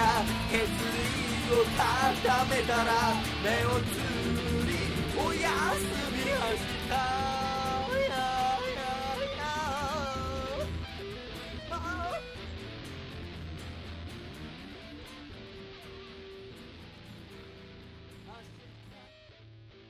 ありがとうございました。明日革命でした。では一旦ジングル行きましょう。ジングル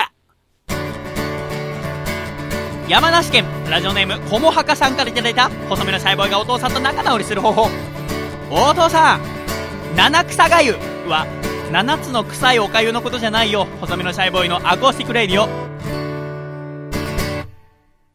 シャイということで、第40回細身のシャイボーイのアコースティックラジオをお送りしております。細身のシャイボーイと、ジャーギジョージが。お送りしております。はい。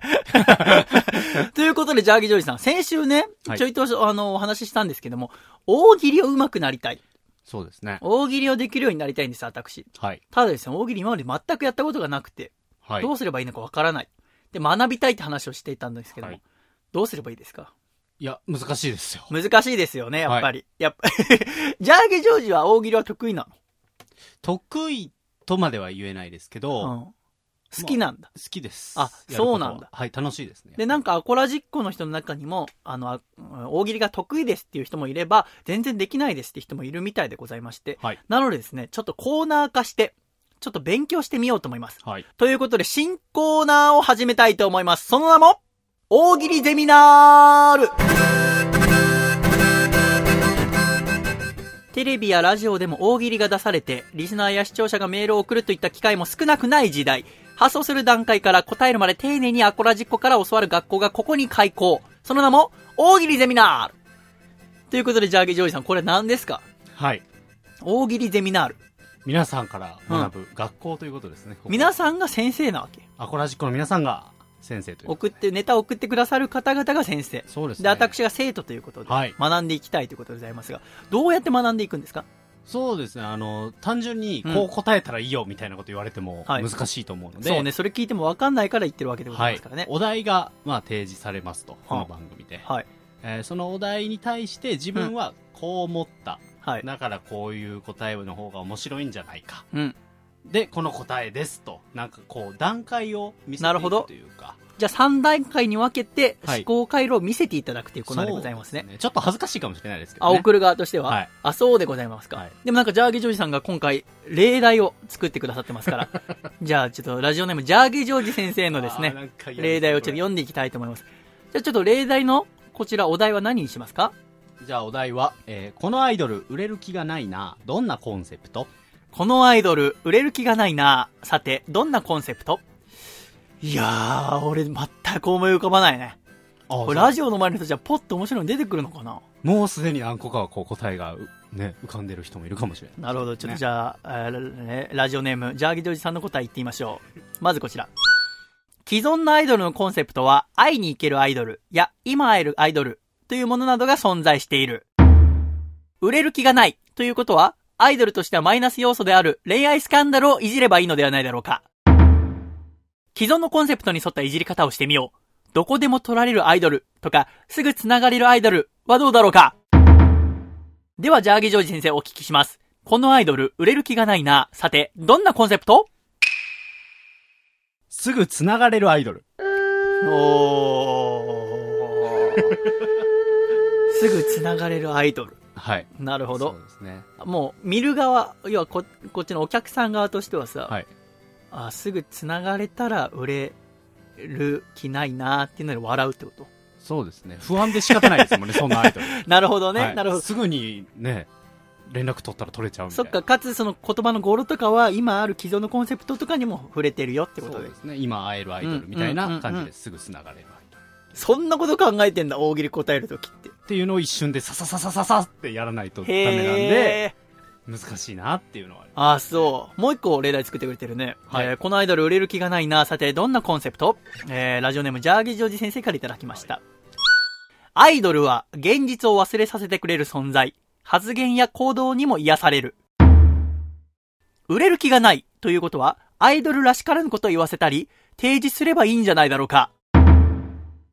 夢を見せるアイドルなのに、あくまでも仕事としてアイドルをやっているところを見せると面白いんじゃないだろうか。ではお聞きします。このアイドル売れる気がないな。さて、どんなコンセプト？ソロ活動をワンオペだというアイドルおー、なるほどね。はいワンオペ。そうですねあのーまあさっきの答えはすぐつながれるアイドルっていうのは、うん結構あのそれならボツにしないとか思う人も多分いると思うんです。結構ベタな考え方なるほど、なるほど。でこっちのパターンは、うん。あの時事問題もちょっと取り入れてる答えなるほど。このワンオペっていうのは何ですか？あのワンオペレーションって言って、えースキヤが、まあ、問題になったんですけど、はいはい企業名出していいんですかねうん。あまあまああるところがね問題になったんですけどもうん一、人で深夜に、えー仕事をし,、うんなさいと、うん。それはもうすごい労働的にも、えー基準に反しているのではないかと問題になったワンオペなんですけども。じゃあこの働かせる運営側を自分でちょっと、はい。えー訴えたりとかもして、あこいつ全然売れる気ないな、はい。みたいなところも醸し出せるってところで笑うわけですね。そうです。っ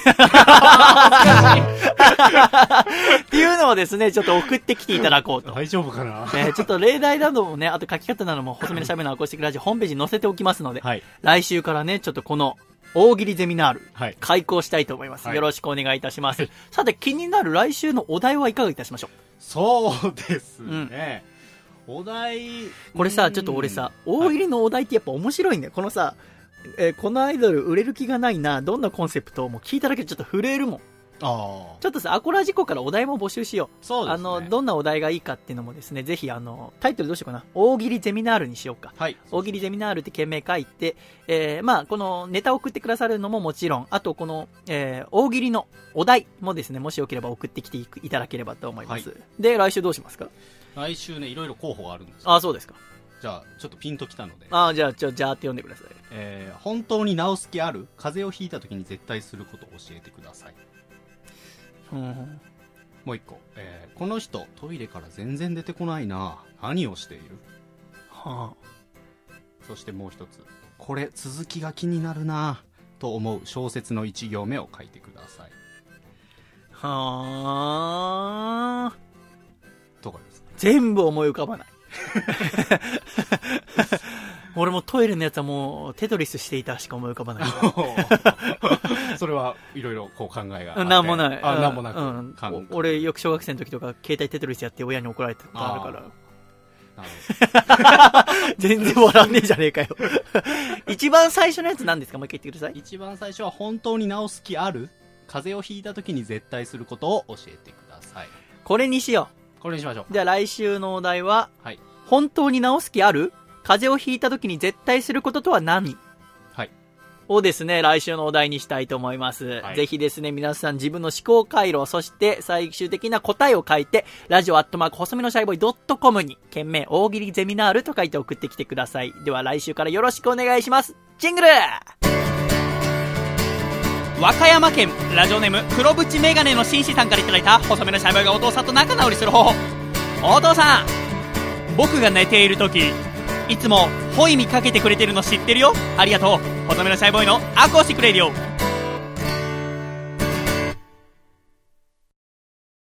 つれづれなるままに、アコラジライフ!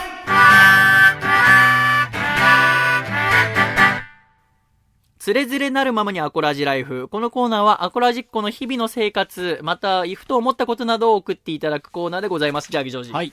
まあ、正月でございましたから、いろいろみんな思うこともあったんじゃないでしょうかね。はい例えばじゃあ、こちら1つ目紹介していきましょう。えーラジオネーム、スネテルテラジーさんからいただきました。はいシャイ君へ、本日、ちょいとした差し入れを送らせていただきました。ほ私の妹の旦那、つまりは義理の弟が茨城県の、えー常総市の酒造に勤めておりまして、う。その義理の弟が作った酒を送らせていただきます。初絞りですって書いてありますね。えー第38回を聞き、荒れたシャイ君のお供にと思って送らせていただきました。まあ酒でも飲んで、すっきりしてまた楽しいラジオを聞かせてください。よろしくお願いしますっていただきました。はいこれね、日本酒が届きました。へすごいこの初絞りっていう。おこれ美味しそう、茨城県のね。すもう丸々一生日でございますけども。そうですね。もうこれさ、今日さ、まあせっかくだから君と一緒に飲もうかと思ったんだけどさ、は俺君をまた駅まで車で送んなきゃいけないから、そうだ、飲めねえじゃんと思って。はい。ええまあ君が帰ってか後に一人で飲もうと思いますけど。ということでお酒いただきました。なんか、さ、ラジオやっててさ、はいまあ最初ブドウを送っていただいてさ、はいありまねまあ他にもイチゴを送っていただいたりさ、はいでお酒でしょ、はいまたね、イベント会場でもいろいろ話題割りいただくじゃないですか。これだけで暮らせんじゃないかと思うよ。ラジオをしてたらもう食料に困らないんじゃないかと思って。普段よりいいもの食べてますけどね。本当ありがとうございます。じゃあ、アギジョージ何が欲しいとかありますか？いやいや、それ催促してるみたいなね。僕はね、あの、聞いてくださるだけで全然嬉しいんだけど。えー続きまして、ラジオネーム山梨県のこもはかさん。細見さん、ジャーギさん、シャイ、シャイ。シャイ。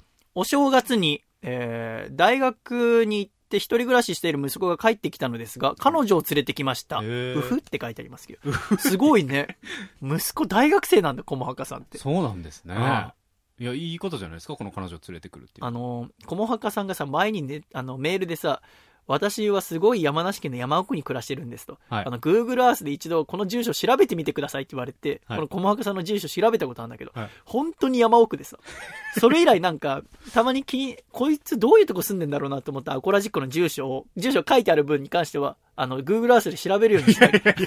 すげえ面白い。あ、こんなところにネタ書いてんだ。えー他にラジオネームもっこりさん。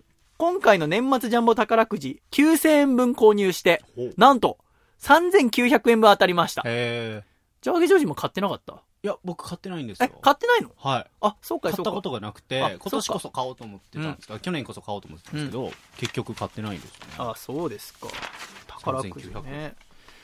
えー、続きまして、宮崎県のホンキートンクファンクさん。はい細見さん、ジャーギさん、シャイです。シャイです。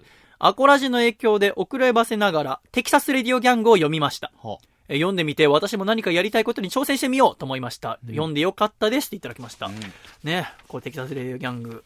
もう、君も読んだ僕はずっと連載中そうだそうだ。ぜひ。ひですね、皆さんお年玉、お年玉って、何歳を対象にこのラジオをお送りしてるのかわかんないけど、テキサスレディオギャング読んでみてほしいですね。この1月でございますけども。はいあのーちょうど、うん年明けぐらいってさ、ヤングジャンプとかもあの合併号で、あの作家さんとお休みなのかなと思って榎谷先生とこの間電話で話したんだけど、その間やっぱ作家さんは作家さんで、あのーネームとかを書いてる時期なので、休めるかっつったらそうでもないみたいで、あ、そうなんですね。漫画家の方々も大変よね、本当に。うん漫画家さんもさ、いろんな人会ってみたいね。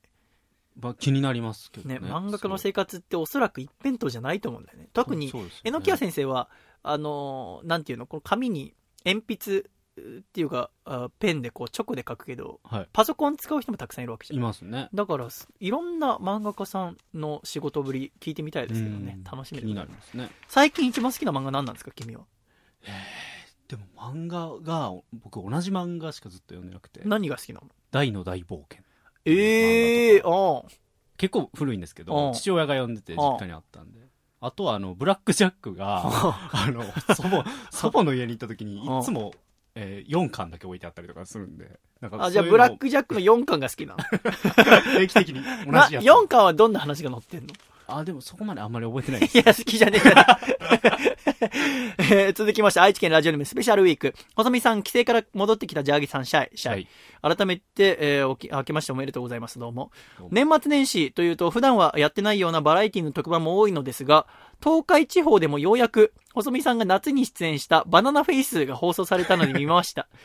えー実は豆山ビーンさんから関東で放送したものを DVD に焼いていただき、一度見ていたのですが、二度目にもかかわらず、やはり細見さんの出演シーンでいちいち盛り上がってしまいましたし、バナナマンさんを筆頭とした共演者の方から細見さんが絶賛されていて、自分のことのようになんだか嬉しかったです。ほえーちなみに最後に、松尾幸美さんとロープがつながり両思いになりましたが、改めて見たところ、人気ニコ生主のみゃこさんも細見さんを指名していたとのことで、恋愛の傷は恋愛で癒すということで今から動いてみるのもありなのでしょうかって書いてありますけど、はなしですけど。あの、これなんかそうらしくって、はい年末そして年始になんか各地方でやってたみたいです。あなるほどなんかいきなりメール来て、細見さんのあの、なんか頑張りに感動しましたみたいなメール来て、こいつなんだろうなと思って全然知らない人からメール来たりして、あ、そっか見たんだと思って。なるほど私はその録画してたハードディスクがぶっ壊れて、もう見れなくなったっていう話をここでしたんですけど、それを聞いたアコラジックのそのもっこりさんが、あの、ブルーレイに焼いてくれて、プレゼントしてくれたので、いい画質で、ね、もう綺麗な学生で、あの、画質で何回でも見れるように。もうね、もはやもう笑えますよ。もうどんなに辛いことあってもあれ見たら笑えるんじゃないかと思って、その、後のこともあってね。はいこいつすげえ喜んだ顔してるけど、一回も連絡来ないんだよな。えーえっと、埼玉県ラジオネームタコイカじゃんけん、細見さん、ジャーギさん、シャイ、シャイ。はい新週一発目のアコラジ拝聴させていただきました。細見さんのソロのトークは新鮮でした。ただ、初期の頃のソロより堂々とした感じで、ジャーギさんなしでもあり？なんて思ったりもしました。ほただ、コーナーになると、なんだか寂しげな細見さんのトークに、やっぱりジャーゲさんはアコラジに不可欠なんだなと改めて感じさせられる回でもありました。はあこれからも二人三脚で楽しいラジオの時間を提供してください。応援しております。といただきました。ありがとうございます先週大変だったんだ、本当に改めて言うと。はいもう一人でひたすら喋ってさ、初めてのはギター抱えずに、あの、お送りしたの。ああ抱えていもうギター抱えてるキャパが残ってなくて、はい一生懸命喋りましたけどね。もう褒めてくれたのは福田さんだけでしたけどね。しかも褒め方もおじさんみたいっていう。えー福岡県ラジオネームりょうぶんさん、細見さん、ジャーゲさん、シャイ、シャイ。先週の放送で細見さんが、えー今年は好きなアイドルができたらいいなと言っていましたが、僕は乃木坂46をおすすめします。これ46で読み方合ってんの？合ってますえー乃木坂46は AKB48 の公式ライバルとして始まったアイドルグループで、清楚で可愛らしい女性が多いと言われています。えー乃木坂46の番組では、バナナマンさんやいじり岡田さんと共演していますよ。細見さんどうでしょうか？っていただきました。うん乃木坂46は君ライブとか行ったことあるんですか？あーあのありますねあ、そうなんだ。はいすごいね。演劇の企画をやってた時に見に行かせていただきました、えー、はいはいはい。非常にあの皆さん一生懸命 応援しがいがあるアイドルですあ、そうなんだ。誰が好きなんですか、乃木坂僕はあの46。生田絵梨花ちゃんっていう方がいるんですピアノうまいからあそうですあ、そうかそうそのか。子が好きです、ね、そうなんだ。はなんで好きなの？やっぱり清楚で、うん。すっごい演技がうまかったんですよその演劇へー行った時にそうなんだ。ダントツで投票でも1位でみたいな君さ、いろんなアイドル好きじゃないですか。それこそももクロも好きだしさ。はい。どう、なんでそんな好きになれるの？うーん何なんですかね。いや元気をもらえるっていうのはありますよ。それこそ、うん。あのその時間だけ、うん。なんかわ何もかも忘れて夢中になれるとか。なんかさ、アイドルを好きになるとさ、日々の生活も楽しくなるっていう人もいるじゃない。その仕事にも張りが出てさ、はい。聞きますね。その、この頑張りを見てとかさ、あの、あライブが楽しみでとかさ、はグッズが楽しみでで、ブログ更新されるのが楽しみで。なんか私、26になってさ、その、10代とか20代前半の若い女の子をの頑張りから励まされてる自分を見るのがちょっと怖いんですよ。わかんないから、なんかね、その、今になってこの、えーそのね、し自分より年下の女の子、妹よりも下の女の子が、えー歌ったりしてる姿を追いかけて、癒されてる自分、多分それをさ、好きなことがもし増えたらさ、今やってる自分の好きなことよりも上になる可能性があるわけじゃない。はい。例えばじゃあ、時代小説を読んだりさ、ラジオを読んだりしてる時間をアイドルに当てたら、それをしなくなるわけじゃない。はい。それをしなくなる自分もちょっと怖いんだよ。あアイドル夢中になっちゃう。だって、そりゃすげえ楽しいんでしょ？こんだけ多くの人がみんな追いかけてるんあ。だからまあそうですね。やっぱその AKB のじゃんけん大会も今年見に行かせてもらってさ、はい去年か。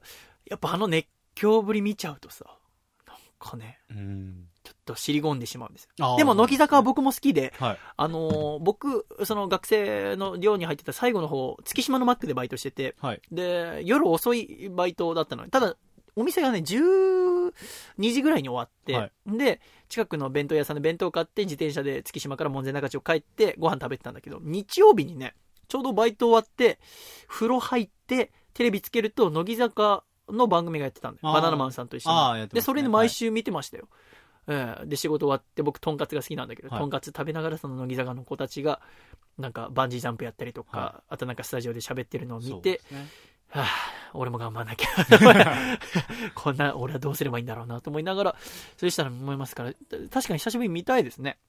いい乃木坂、乃木坂じゃあちょっと注目してみましょうか。でももう、すげえ売れてるじゃん。だってもう、まあまあ、そうですね。そうでしょ、はいなんかもっと若い時から追いかけたいなって気もあるんですけどね。あまあちょっと、あ引き続きちょっと、いろいろ探してみようかなと思います。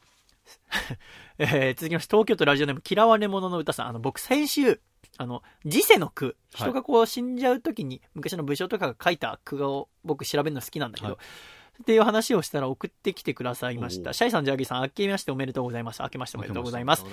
先週の放送で紹介された、えー世に住む日々、司馬遼太郎さんの小説ですね。えー私も好きですと。ただ私はどちらかというと、吉田松陰よりも高杉派なので、3、4巻の方が好きです。あ、1、2、3、4巻に分かれてて、はあはあ1、2巻は吉田松陰、3、4巻が、えー高杉なんで。ということで、好きな時世の句は、えー高杉新作の、面白きこともなきよう面白くですっていただきました。はあこれ聞いたことある？聞いたことあります。ね、これはなんか有名な。はい。あのーまあ、高杉は29かなで死んじゃうんだけど、まあ、けあのー病気をこじらせて死んじゃうんだけど、だから上の句しかないんですよ。上の句読んで死んじゃうから。まあ、面白きこともなきよう面白くって高杉が読んで、で、まあ他の人が住みなくすものは心なりけりってまた別の句をつけたんだけど、この上の句しかないっていうところもすごい、うん。ええなんか震えるようなところでございますが、他にもね、こちらラジオネームエクストリームパーティーさん。えー一番好きな時世の句ということで、私は、秀吉の備中高松城水攻めで切腹した清水宗春の時世の句が好きです。えー浮世場、今こそ渡れ物の符の、名を高松の苔に残してをあげたいと思います。えー軍師官兵衛の宇梶さんの演技でも素晴らしかったのですが、この国は彼の生き方の全てが表され、かつ一人責任を取らされて死んでいく無念さよりも、晴れ晴れしい感じすら受けるからです。こんな立派な生き方も死に方も自分にはできないですが、この時世の子が好きですといただきました。はこれは、これって有名なのかな？あ、このね。あの、備中高松城水攻め、はい。今の岡山県ですか？あの、あの、は知ってますか？あの、聞いたことあるんですけど、全然知識はないあの、このね、あの、高松城っていうのがちょっと、あの、面白い、えー城で、はいあの、低湿地の場所に作られてて、はい。まあ、沼城と言われるような、要は、あの、水気の多いところ。で、その、高松城の得意としてたのは、騎馬戦とかが、その、要はかかってきた相手に対して、こっちが城から騎馬で出てったりするのがすごい得意だった城なのね。はい。で、秀吉もね、最初、この、まあ、毛利との戦いの時に、頑張って、その、城攻めんだけど、最初うまくいかないんだよ。はい。秀吉はね、2万ぐらいの城で、あの、軍勢で攻めん。うんで、この、高松城には3000から5000いたって言われてて、はい。で、まあ、うまくいかねえから、その高松城の周りの城を徹底的にもう潰すわけ。で、潰して潰して自分の城にして、で、自分の兵を3万ぐらいにしたところで、じゃあどうしよっかな、っつったら、あの、官兵衛が、もうこれ、湖のようにしちゃえばいいじゃん、つって。はそういう沼みたいなところに水溜めて、城を水で埋めちゃおうよっていうあ。わけ。へだから川にね、約4キロぐらいの堤防を作って、で、川の水をこう流し込んで、でも湖にしちゃう。すごくない？湖作るんだよ、人が。もう神様のなす技だよ。うん。だから潜水ではもう土木工事をして、水に埋めちゃうの。ええ。で、毛利がまあ4万の援軍を引き連れてもう来た時にはもう水がタップタップになっちゃって、もうどうしようもない。もう、しかも、後ろには、秀吉はもう、信長に援軍頼んだりしてたから。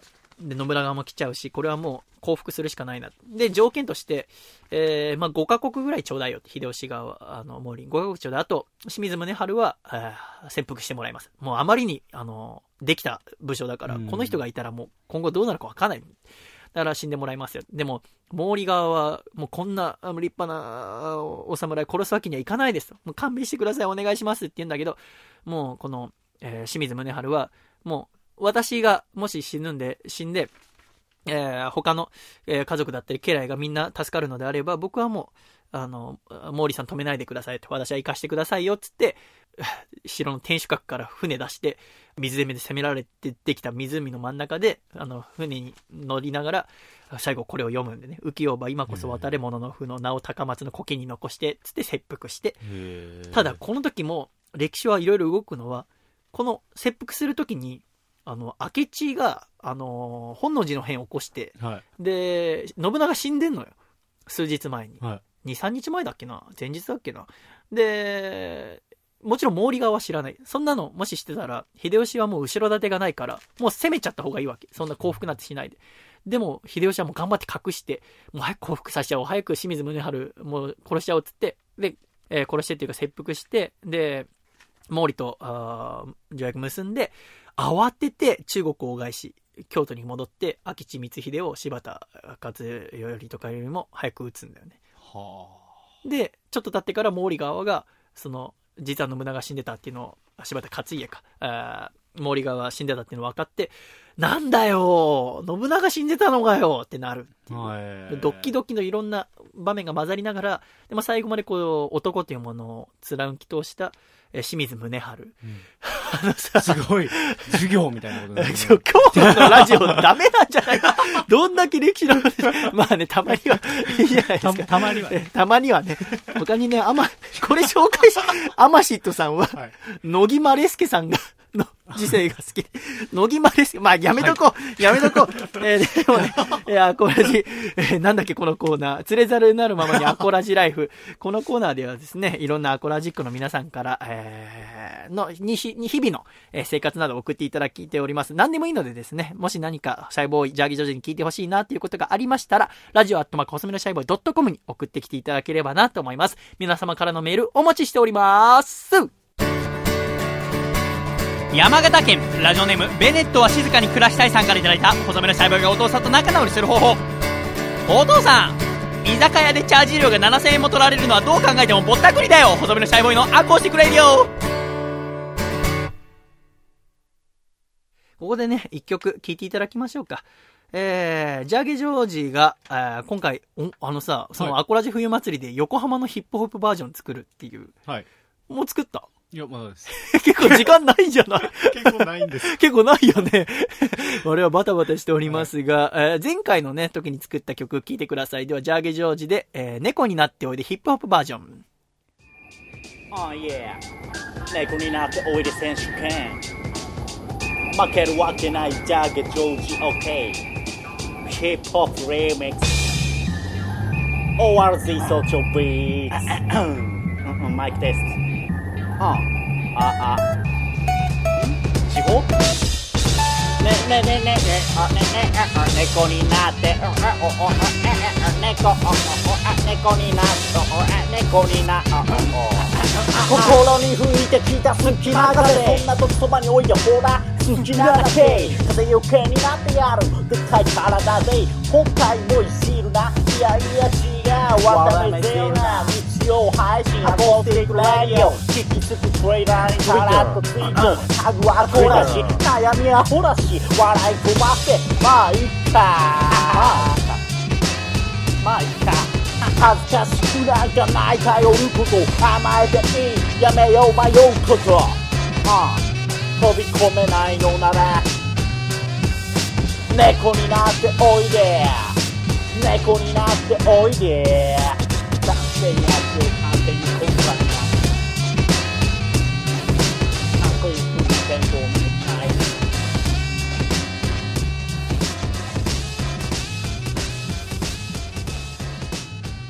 いャーギージョージ先生で猫になっておいででした。ではジャーギージョージジングルのコールを。ではジングル石川県ラジオネーム長文乱文失礼しますさんからいただいた細身の細胞がお父さんと仲直りする方法。お父さんお誕生日おめでとうの一言だけで人間は幸せになれるんだよ細身のシャイボーイのアコースティックレディオ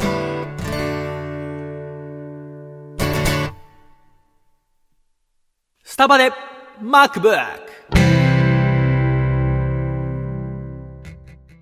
スタバで MacBook。このコーナーは、スターバックスで MacBook といったような、ちょっと痛い組み合わせをアコラジックの皆さんに見つけて送っていただいているコーナーです。ジャーゲジョージ。はい。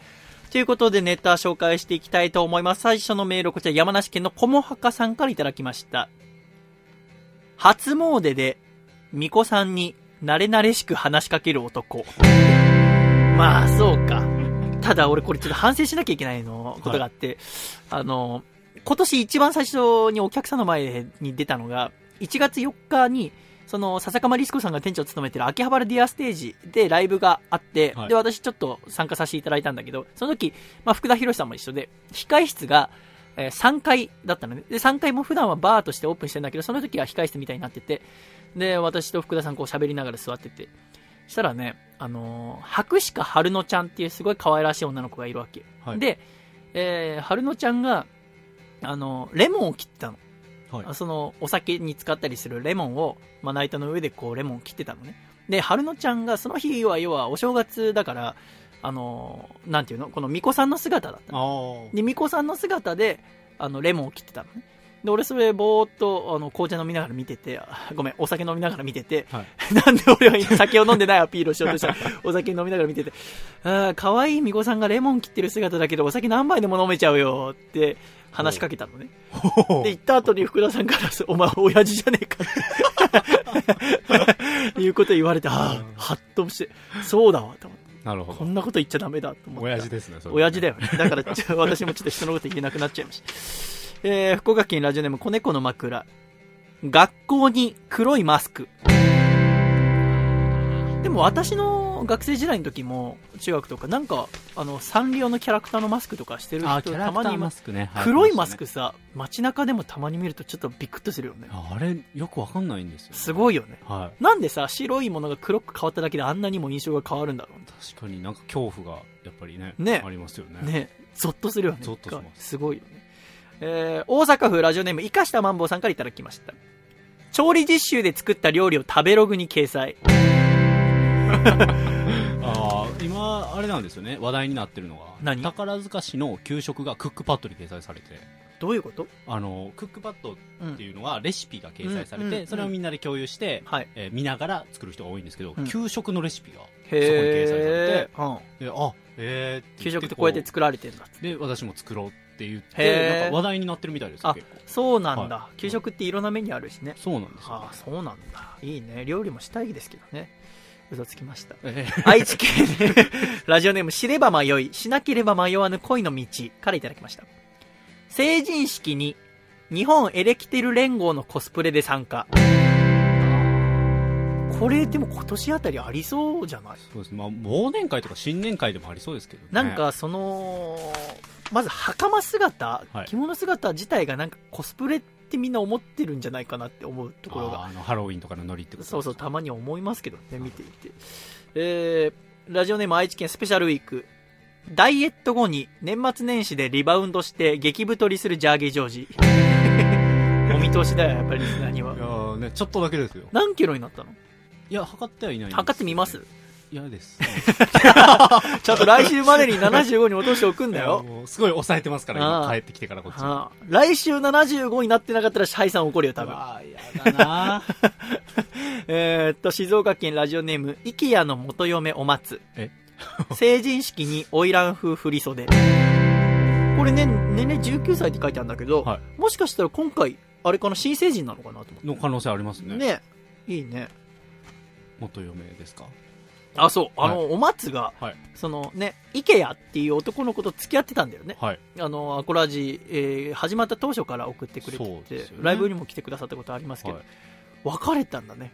そうですよね。すごいね、どこんだけさ、8ヶ月もやっててみんな恋を、うーが始まったり終わったりするんだね。はい。僕は何も始まったり終わったりすることもなく。え？いや、僕、いや、なんて言えばいいのかな。なんで、僕はもう僕のままですから。はい。ええ余計なこと言うな、バカ。とただね、この IKEA の元嫁お松さんからこうネタが来て、その後ね、IKEA からもネタが来てるんですよ。えー、ネタ、えー神奈川県二十歳の IKEA。お松のミニスカート。お松のアイテープ。お松のセルカ棒。お松の？本当はビトンが好きなのに、ちょっと安めのブランドバッグを好きっていうところ。辛いものが大好きなのに苦手ぶるところ。こんな、その、カップルのさ、別れた後のやりとりをラジオ通してやるのやめてほしいんだよ。そうですよね。しかもちょっとさ、磁石に触んのがさ、この、イケアのネタの最後のところにカッコでさ、カッコ、お松とは別れた現在でも仲良しなので大丈夫です。お松もきっと笑います。読んでくださいって書いてある。読まねえよそんな。それで読む読まないを決めるんじゃないんだよ。すごいですね、この。すごいねなんだかうなるんですね嫌になっちゃうよね。世田谷区ラジオネーム豆山ビーン。ビートルズを一切聞いたことないアピールのアラフォー女。これはね、僕好きだったんで選んだんですけど、ジャーゲジョージはさっき省いてましたね。その情報いきます。豆山との仲が悪くなる。やっぱりさ、はい先週僕自分でネタ全部選んでさ、はい印刷してさ、だからなんかこう多めに読んじゃったりとか、はいなんかいろんな気持ちで読んだんだけど、やっぱ君はさ、僕が印刷、今回印刷してさ、はいさっき君にこう渡したら、バッサバッサ、ボツにするね。僕が久しぶりに送ってきてくれた人だったり、初めて送るこのネタをさ、はい。やっぱ入れてさ、はいちょっとね、やっぱ新年一発目のこう二人でのラジオだから、ね、新しいこのネタも読んであげたいなと思って入れたらもうガンガンにボツにしてたわけ。恐ろしい。鬼だよ、君は。愛知県、ラジオネームスペシャルウィーク。はい合コンの最中に一人ドラクエ。合コン。今年合コン、合、もうこの1年で50個ぐらい合コン断ってるからね。あ、え、そうなんですか？みんな合コンに俺を連れて行きたがるんだよ。やっぱりこう、喋りが立つとか、そうそれもあんのかもしれないけど、はい俺がどうせ女の子の前でうまく喋れないからそれを笑いたいんだろう。あそう思うと絶対言ってたまるかと思うけどね。あ、なるほど。うん、だ言ってないけどね。一人ドラクエ、あのドラクエをさ、その僕5を始めたんですよ。あ、始めたんドラクエ5を始めて、はいちょっとやって、で、結婚するとこになって、結婚でさ、みんなさ、すごい迷うって。で、なんか誰を選んんでもショック、ね、一人踏んなきゃいけないからショックだみたいな。はい。俺その前にさあのショックだったのはさ誰もメールでは言ってなかったけどなんかその主人公の男の子がさ一回奴隷になるんだよね。なりますね。奴隷になってさヘンリー王子。はい。ピエール。ヘンリー。ヘンリー王子ってのも一緒に奴隷になって10年間一緒に働くわけじゃん。はい。で、えー逃げ出して冒険するじゃん、はい。ヘンリーがさ一緒に冒険してさ俺いろんなさなんかあー防御力アップする実とかをあげてさ、はいヘンリー頑張れよってお前もあの俺の仲間だからなと思って友情育んでたらさいきなり女の子と結婚しやがってさ、はい。なんだっけあのマリアだマリアとかいう女の子と結婚して、俺もここでちょっと王様になるから冒険やってらんないっつってパーティー抜けた時のショックの方がでよかったびっくりしますよね、あれね。びっくりするよねやっぱあれ、はいそうなんだよねしれっと抜けていきます。しれっと、お前、俺のことなんだと思ってんだって。所詮やっぱ女なのかっていう。そこはショックだった。はそれもあって、結婚しろって言われた時に、そのまあフローラって女の子と、はいまあフローラって女の子と結婚すれば天空の盾がもらえるわけじゃん。い。はい、そうですね。で、だって物語のさ、目的はさ、はいあの、なんだ、あの、救っ、世界を救ってくれる人を探すってあれじゃんか。はで、天空の盾とか天空のそのグッズを揃えると会えるんじゃないかっていう話でしょ。で、途中、ビアンカっていう、ちょっとお姉さん、ね、子供の頃、幼馴染のお姉さんと一緒に旅して、はい。で、大人になってからまた再会して、で、ビアンカかフローラと結婚するっていう。選択でみんな迷うんでしょ。はい俺全然迷わずにフローラを選んだ。え？だって、自分の使命は、その、ね、勇者を探す旅なんだから、ああ。フローラと結婚しなきゃダメじゃん。いやいや、でも幼馴染ですよ。なんで？よくしてもらって。だって幼馴染と結婚してさ、はい世界が救えなかったらさ、その幼馴染も不幸になってしまうんだよ。ああ、まあそうね。幼馴染のことも考えて、自分がどんだけそのビアンカのことが好きであっても、その方がだって幸せになることを考えれば自分が好きじゃない相手と結婚してもいいんじゃないかって思いませんか？はい。いやそれはでも結構酷かもしれないですねそうなの瞬間の幸せかなんかそれで俺フローラ選んだらなんかある人から、お前は白状者だ、みたいな。言われて、イラッとしてそれ以来やってない。ええ またいつかやります。えーっと、えー埼玉県ラジオネームタコイカじゃんけん。はい結婚式の二次会で恋人探し。これでも聞くじゃん。結婚式って出会いの場ですよ、みたいな。はいでも俺結婚式全然行ってないからな行けないし、そんなたくさん。なんか最近ほんと結婚ラッシュなんだけど。はいそうなんだ。いいね。二次会はね二次会ってそうなんだ。二次会って大変らしいですよあ、そうなんだ。あの開催するにしてもああ、そうででしょ。あの、その西村がさ、今はい愛媛で働いて、西村の会社で1年に1回合コン大会があって、すあの、会社主催で、その愛媛中の女の子を集めて40対40の合コンするの、若手社員と。で、それ今年も11月かなんかにやって行ってらしいんで、去年もあ西村行ってて、一昨年か。で、去年も11月行って、いろいろ勉強になってさ、西村も全然モテないやつだから、あの、佐藤お前、今の女の子とこう合コンやったりして、連絡先交換したら LINE ってアプリなんだぜって言われて、えーっつって、LINE ってそんなすごいんだって話をしてたの。はい。で、えーこの間会った時にまた行ったのかっつって行ったっつって、あれだろ ?LINE ってすごいんだろ？って言ったら、いや、佐藤お前が知らないところでもうもっと進んでるよっつって、あのーその連絡先交換をさ、はい。なんかこう、なんだ、相手の ID を聞いたり、はい。フルフルなんかこう、あいいはいフルフルあります携帯をさ、はやって加速度センサーがふ、ね、触れたら、連絡先交換とかあったけど、今そんなんじゃなくて、もう、その、合コンが開始されるって時になったら、幹事が一斉にみんなをグループに入れるっつって、はあはあはあ。その合コン用のグループを作って、えーいちいちその時に連絡先交換しなくても、終わった後に気になる子のあー名前をグループから探せば、マンツーマンで連絡が取り合えるんだよあー。友達幹事の仕事って最近はそこまでもあるんだよっていうのを聞いて、目から鱗でござんすと思って。はあ大変ですね幹事もねでもそう、いや、大変だよね絶。対トラブルとかあるでしょでもさ、俺よく渋谷とかで待ち合わせ、こう仕事でさして、はいで、結構早めに着いてから20分ぐらい、八甲前とか新宿とかで待ってるさ、どんどんみんな合コン行くんだろうなって人たちがあってはいき、あってはいきっていう。うんすごいよね。すごいですね何なのかね。まあそんな楽しいのか。いいいいんじゃないですかねまあ楽しいんだろうね。い、いよね。はいえーまあ、世の中にね、幸せな人が増えれば。幸せな人が増えると不幸な人も増えるんですよ。天秤は常に一定ですから。はいだから私が不幸なのをもっと背負えば背負うほど世の中が幸せになるなら僕はどんだけでも背負い込みます。スタバで MacBook このコーナーは、懸命にスタバと書いて、ラジオアットマーク細身のシャイボーイ .com にメールを送ってきてください。あなたからのメールをお待ちしております。では、ジングル。千葉県ラジオネーム抜け作さんからいただいた細めのシャイボーイがお父さんと仲直りする方法お父さん新成人のふりをして成人式の会場で甘酒もらおうとするのはやめてよ細めのシャイボーイのアコースティックレ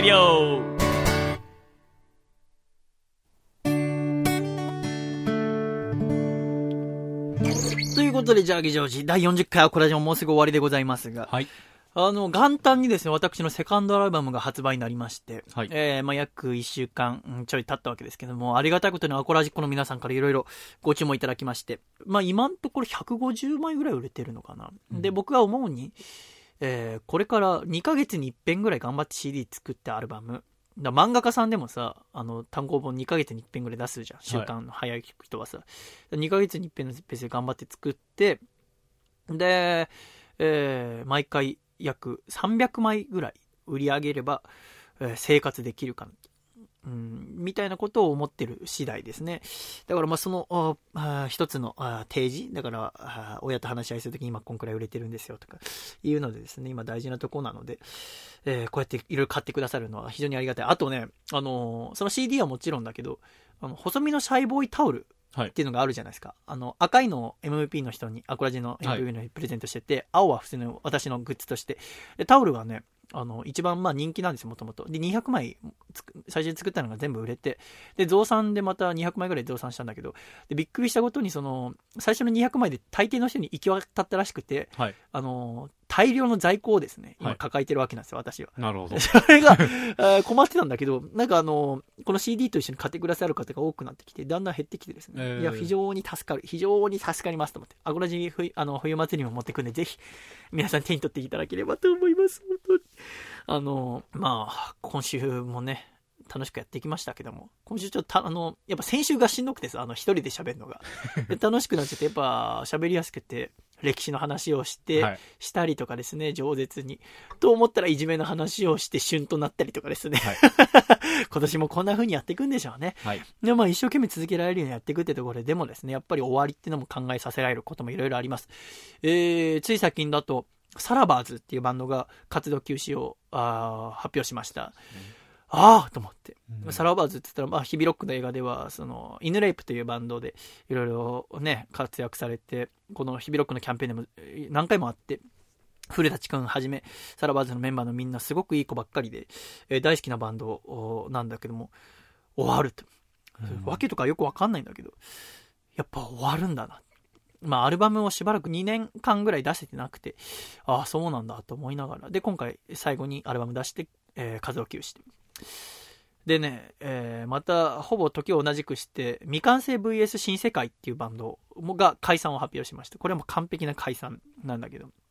あの、僕が一番最初にライブに出た時、大学院2年生の、えー第1回のヒビロックフェスに出てたのが、未完成 VS 新世界っていうバンドで、えー初めて対バンさせてもらった時もすごく優しくて、えー僕も大好きなバンド。あの、榎谷先生がジャケット書いたりもしてるのよ。前にシングルで。でもそのバンドも解散だと。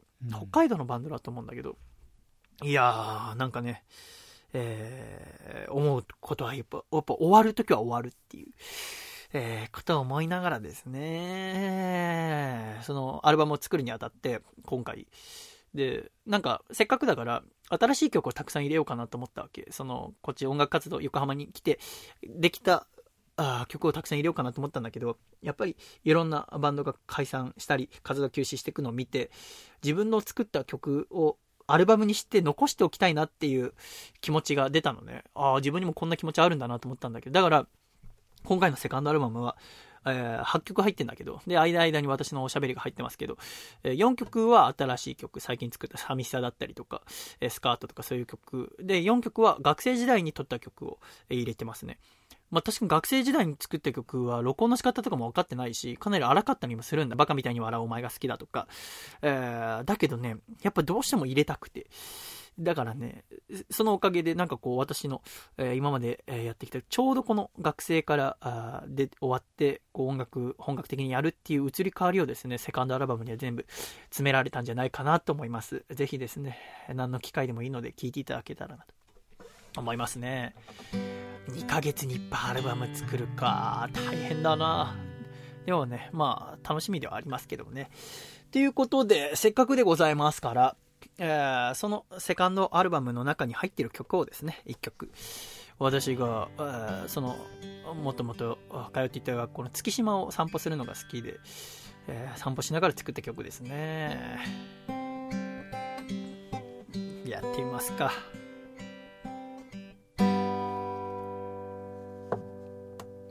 眠りに落ちる手前のふとした瞬間隣に眠る君から小さな声一つだけお願いがあるの恥ずかしいから一度だけ言うから聞いて今日このまま眠ってしまったら夜に溶けてしまいそうだから手を握ってて手を握って朝までぬくもり感じさせて明日の朝目を覚ました時私のこと笑ってもいいから手を握ってて手を握って朝まで優しさ感じさせて。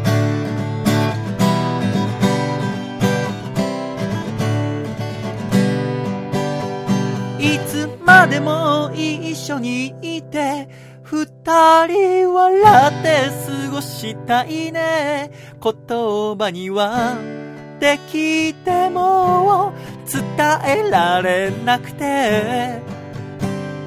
いつかいつか私たちも離れる時が来るかしら。幸せになるほどに。苦しくなる。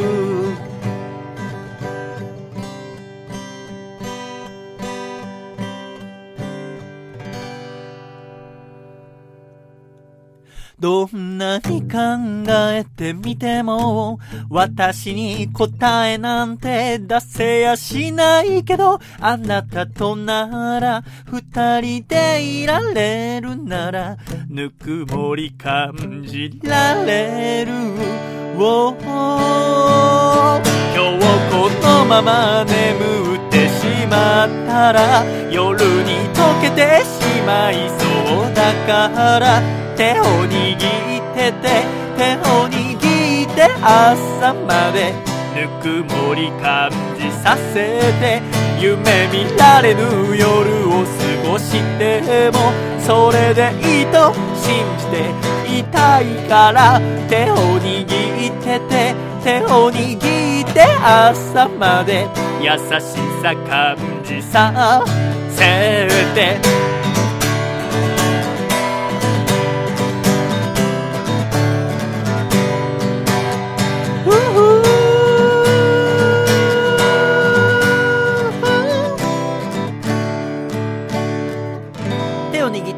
でした。ありがとう。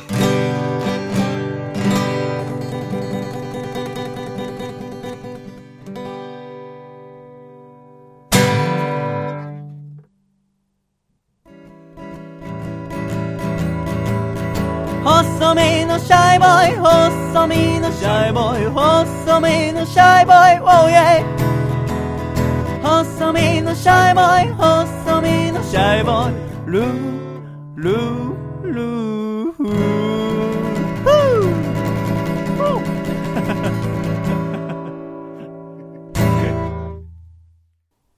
第40回細身のシャイボーイのアコースティックラジオ。この番組は神奈川県横浜市戸塚区の佐藤家をキーステーションに私とジャーギジョージの二人でお送りしてまいりました。今週も最後までお聞きいただき誠にありがとうございました。では、ジングルです。違うわ。エンディングです。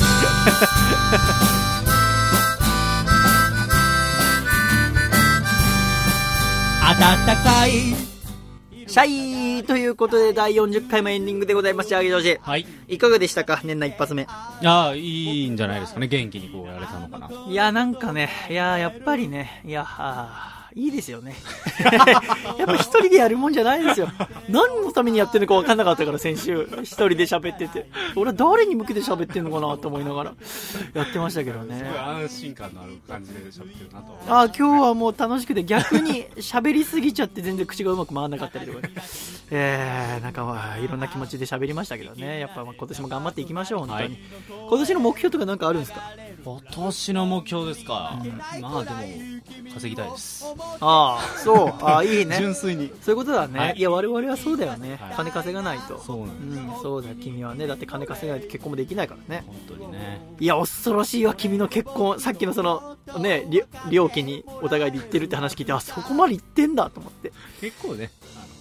付き合った段階から早く仲良くなって。あ、そうなんだ。そうそれもあります。へえそうなの、はい困ったな参ったな 俺も早く稼がねえと。えーということで、えー第40回はもうエンディングでございます。今週の MVP どうしましょう？この番組では毎週 MVP の方に赤い細身のシャイボーイタオル、非売品を送っておりますが、はい。えーっとですね、まあ、各コーナーにもたくさんメールくれて、かつ、私の、えーはいシャイボーイの誕生日を祝おうにもね、送ってくれた山梨県のラジオネームこもはかさんに、はいでは第40回細身のシャイボーイアコースティックラジオ MVP 差し上げたいと思います。おめでとうございます。おめでとうございます。ね、こもはかさん、こはいれ山梨県のね、海市でございますね。なるほど。うんぜひ皆さん、あの、えー Google マップで調べていただきたい、細はかの家を。ちょっと細かいとこまで言えないけど、こんな山奥からっていうの面白いですよ。えーぜひですね、私の家も Google マップで見てくださいって方がいたらですね、えー住所書いていただければ、えーあと Google マップで見てって書いておいてくるもらえればね、ネタの最後とかにね、したら私ちょっとすっあのこっそり見ますから。パーソナリティが。あ、こんなとこで送ってんのね。なるほどね、と思いながら毎週お送りしてますよ。で、なんといっても来週はもう、だって、箱ラジ冬祭りですよ。そうですね。あっちゅう間、もうバタバタでございますよ。はい。もうちょうど私はこれ収録してるのが1月9日で1月10日は、えーユニオンプロレスの王子大会がありますから、はい。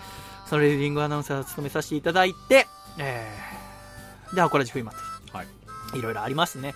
で、今またちょっと、あいろんな曲依頼していただいてたりとか、あとはいちょっと映画にまた曲をちょっと提供させていただいたりとか、いろいろ決まっておりますのでね、そのお知らせもいつかできる日を夢見てですね、はいお知らせする前、こうね、要はまだ喋っちゃいけない時はさ、ちょっと文字、文字するわ。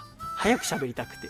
はい。そうじゃないと、ずっと私が防音室に、ほんと最近一日中防音室に引きこもってるから、ああ、そうなんね。ああ、落ち着くし。ああ、まあ、す。ごくいい落ち着きますねそう落ち着くのよ、はでずっと曲作ってますけどね、えー今年もちょっとなんとか頑張りたいところでございますね本当皆さんがもうなんとかね、まあ、今日は明日革命って曲を流しましたけどあ明日を楽しくできるようなですねラジオを作れるように頑張りたいと思いますね今年はどんなことが起きますかねそうですね。去年4月からやってね1年間いろいろありすぎてもう疲れちゃいましたから想像もしないことがね、いっぱい起こりましたね。ぱい起きたよ、はい想像してなかったよ本当に、えーえー でもいいんじゃないですか、はいえー面白いじゃないですかねはい。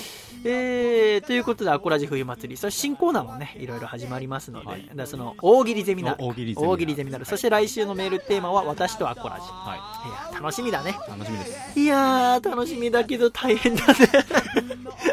なんか、そのね、曲もちょっとたくさん作りますし、はい。えー新曲もどんどん出していきますのでね、皆様の楽しみの一つになればいいかなと思いますよ。えー、ああとはまあ、各コーナー、ちょっと勝手にコンプライアンスがですね、またメールが減っております。また存続の危機に。まあ、そのね、ちょっと大喜利ゼミナールもちょっとたくさん送っていただきたいんですけども、はい。各コーナーね、ちょっと優しく接していただければと。はい。あとですね、まあ、ケーキがですね、ちょっと食べきれませんでした。結構お母さんにあげようと思います。では、また来週もお会いしましょう。いくぞ !1、2、3、シャイありがとうございました26歳も元気に頑張るぞ回だったね。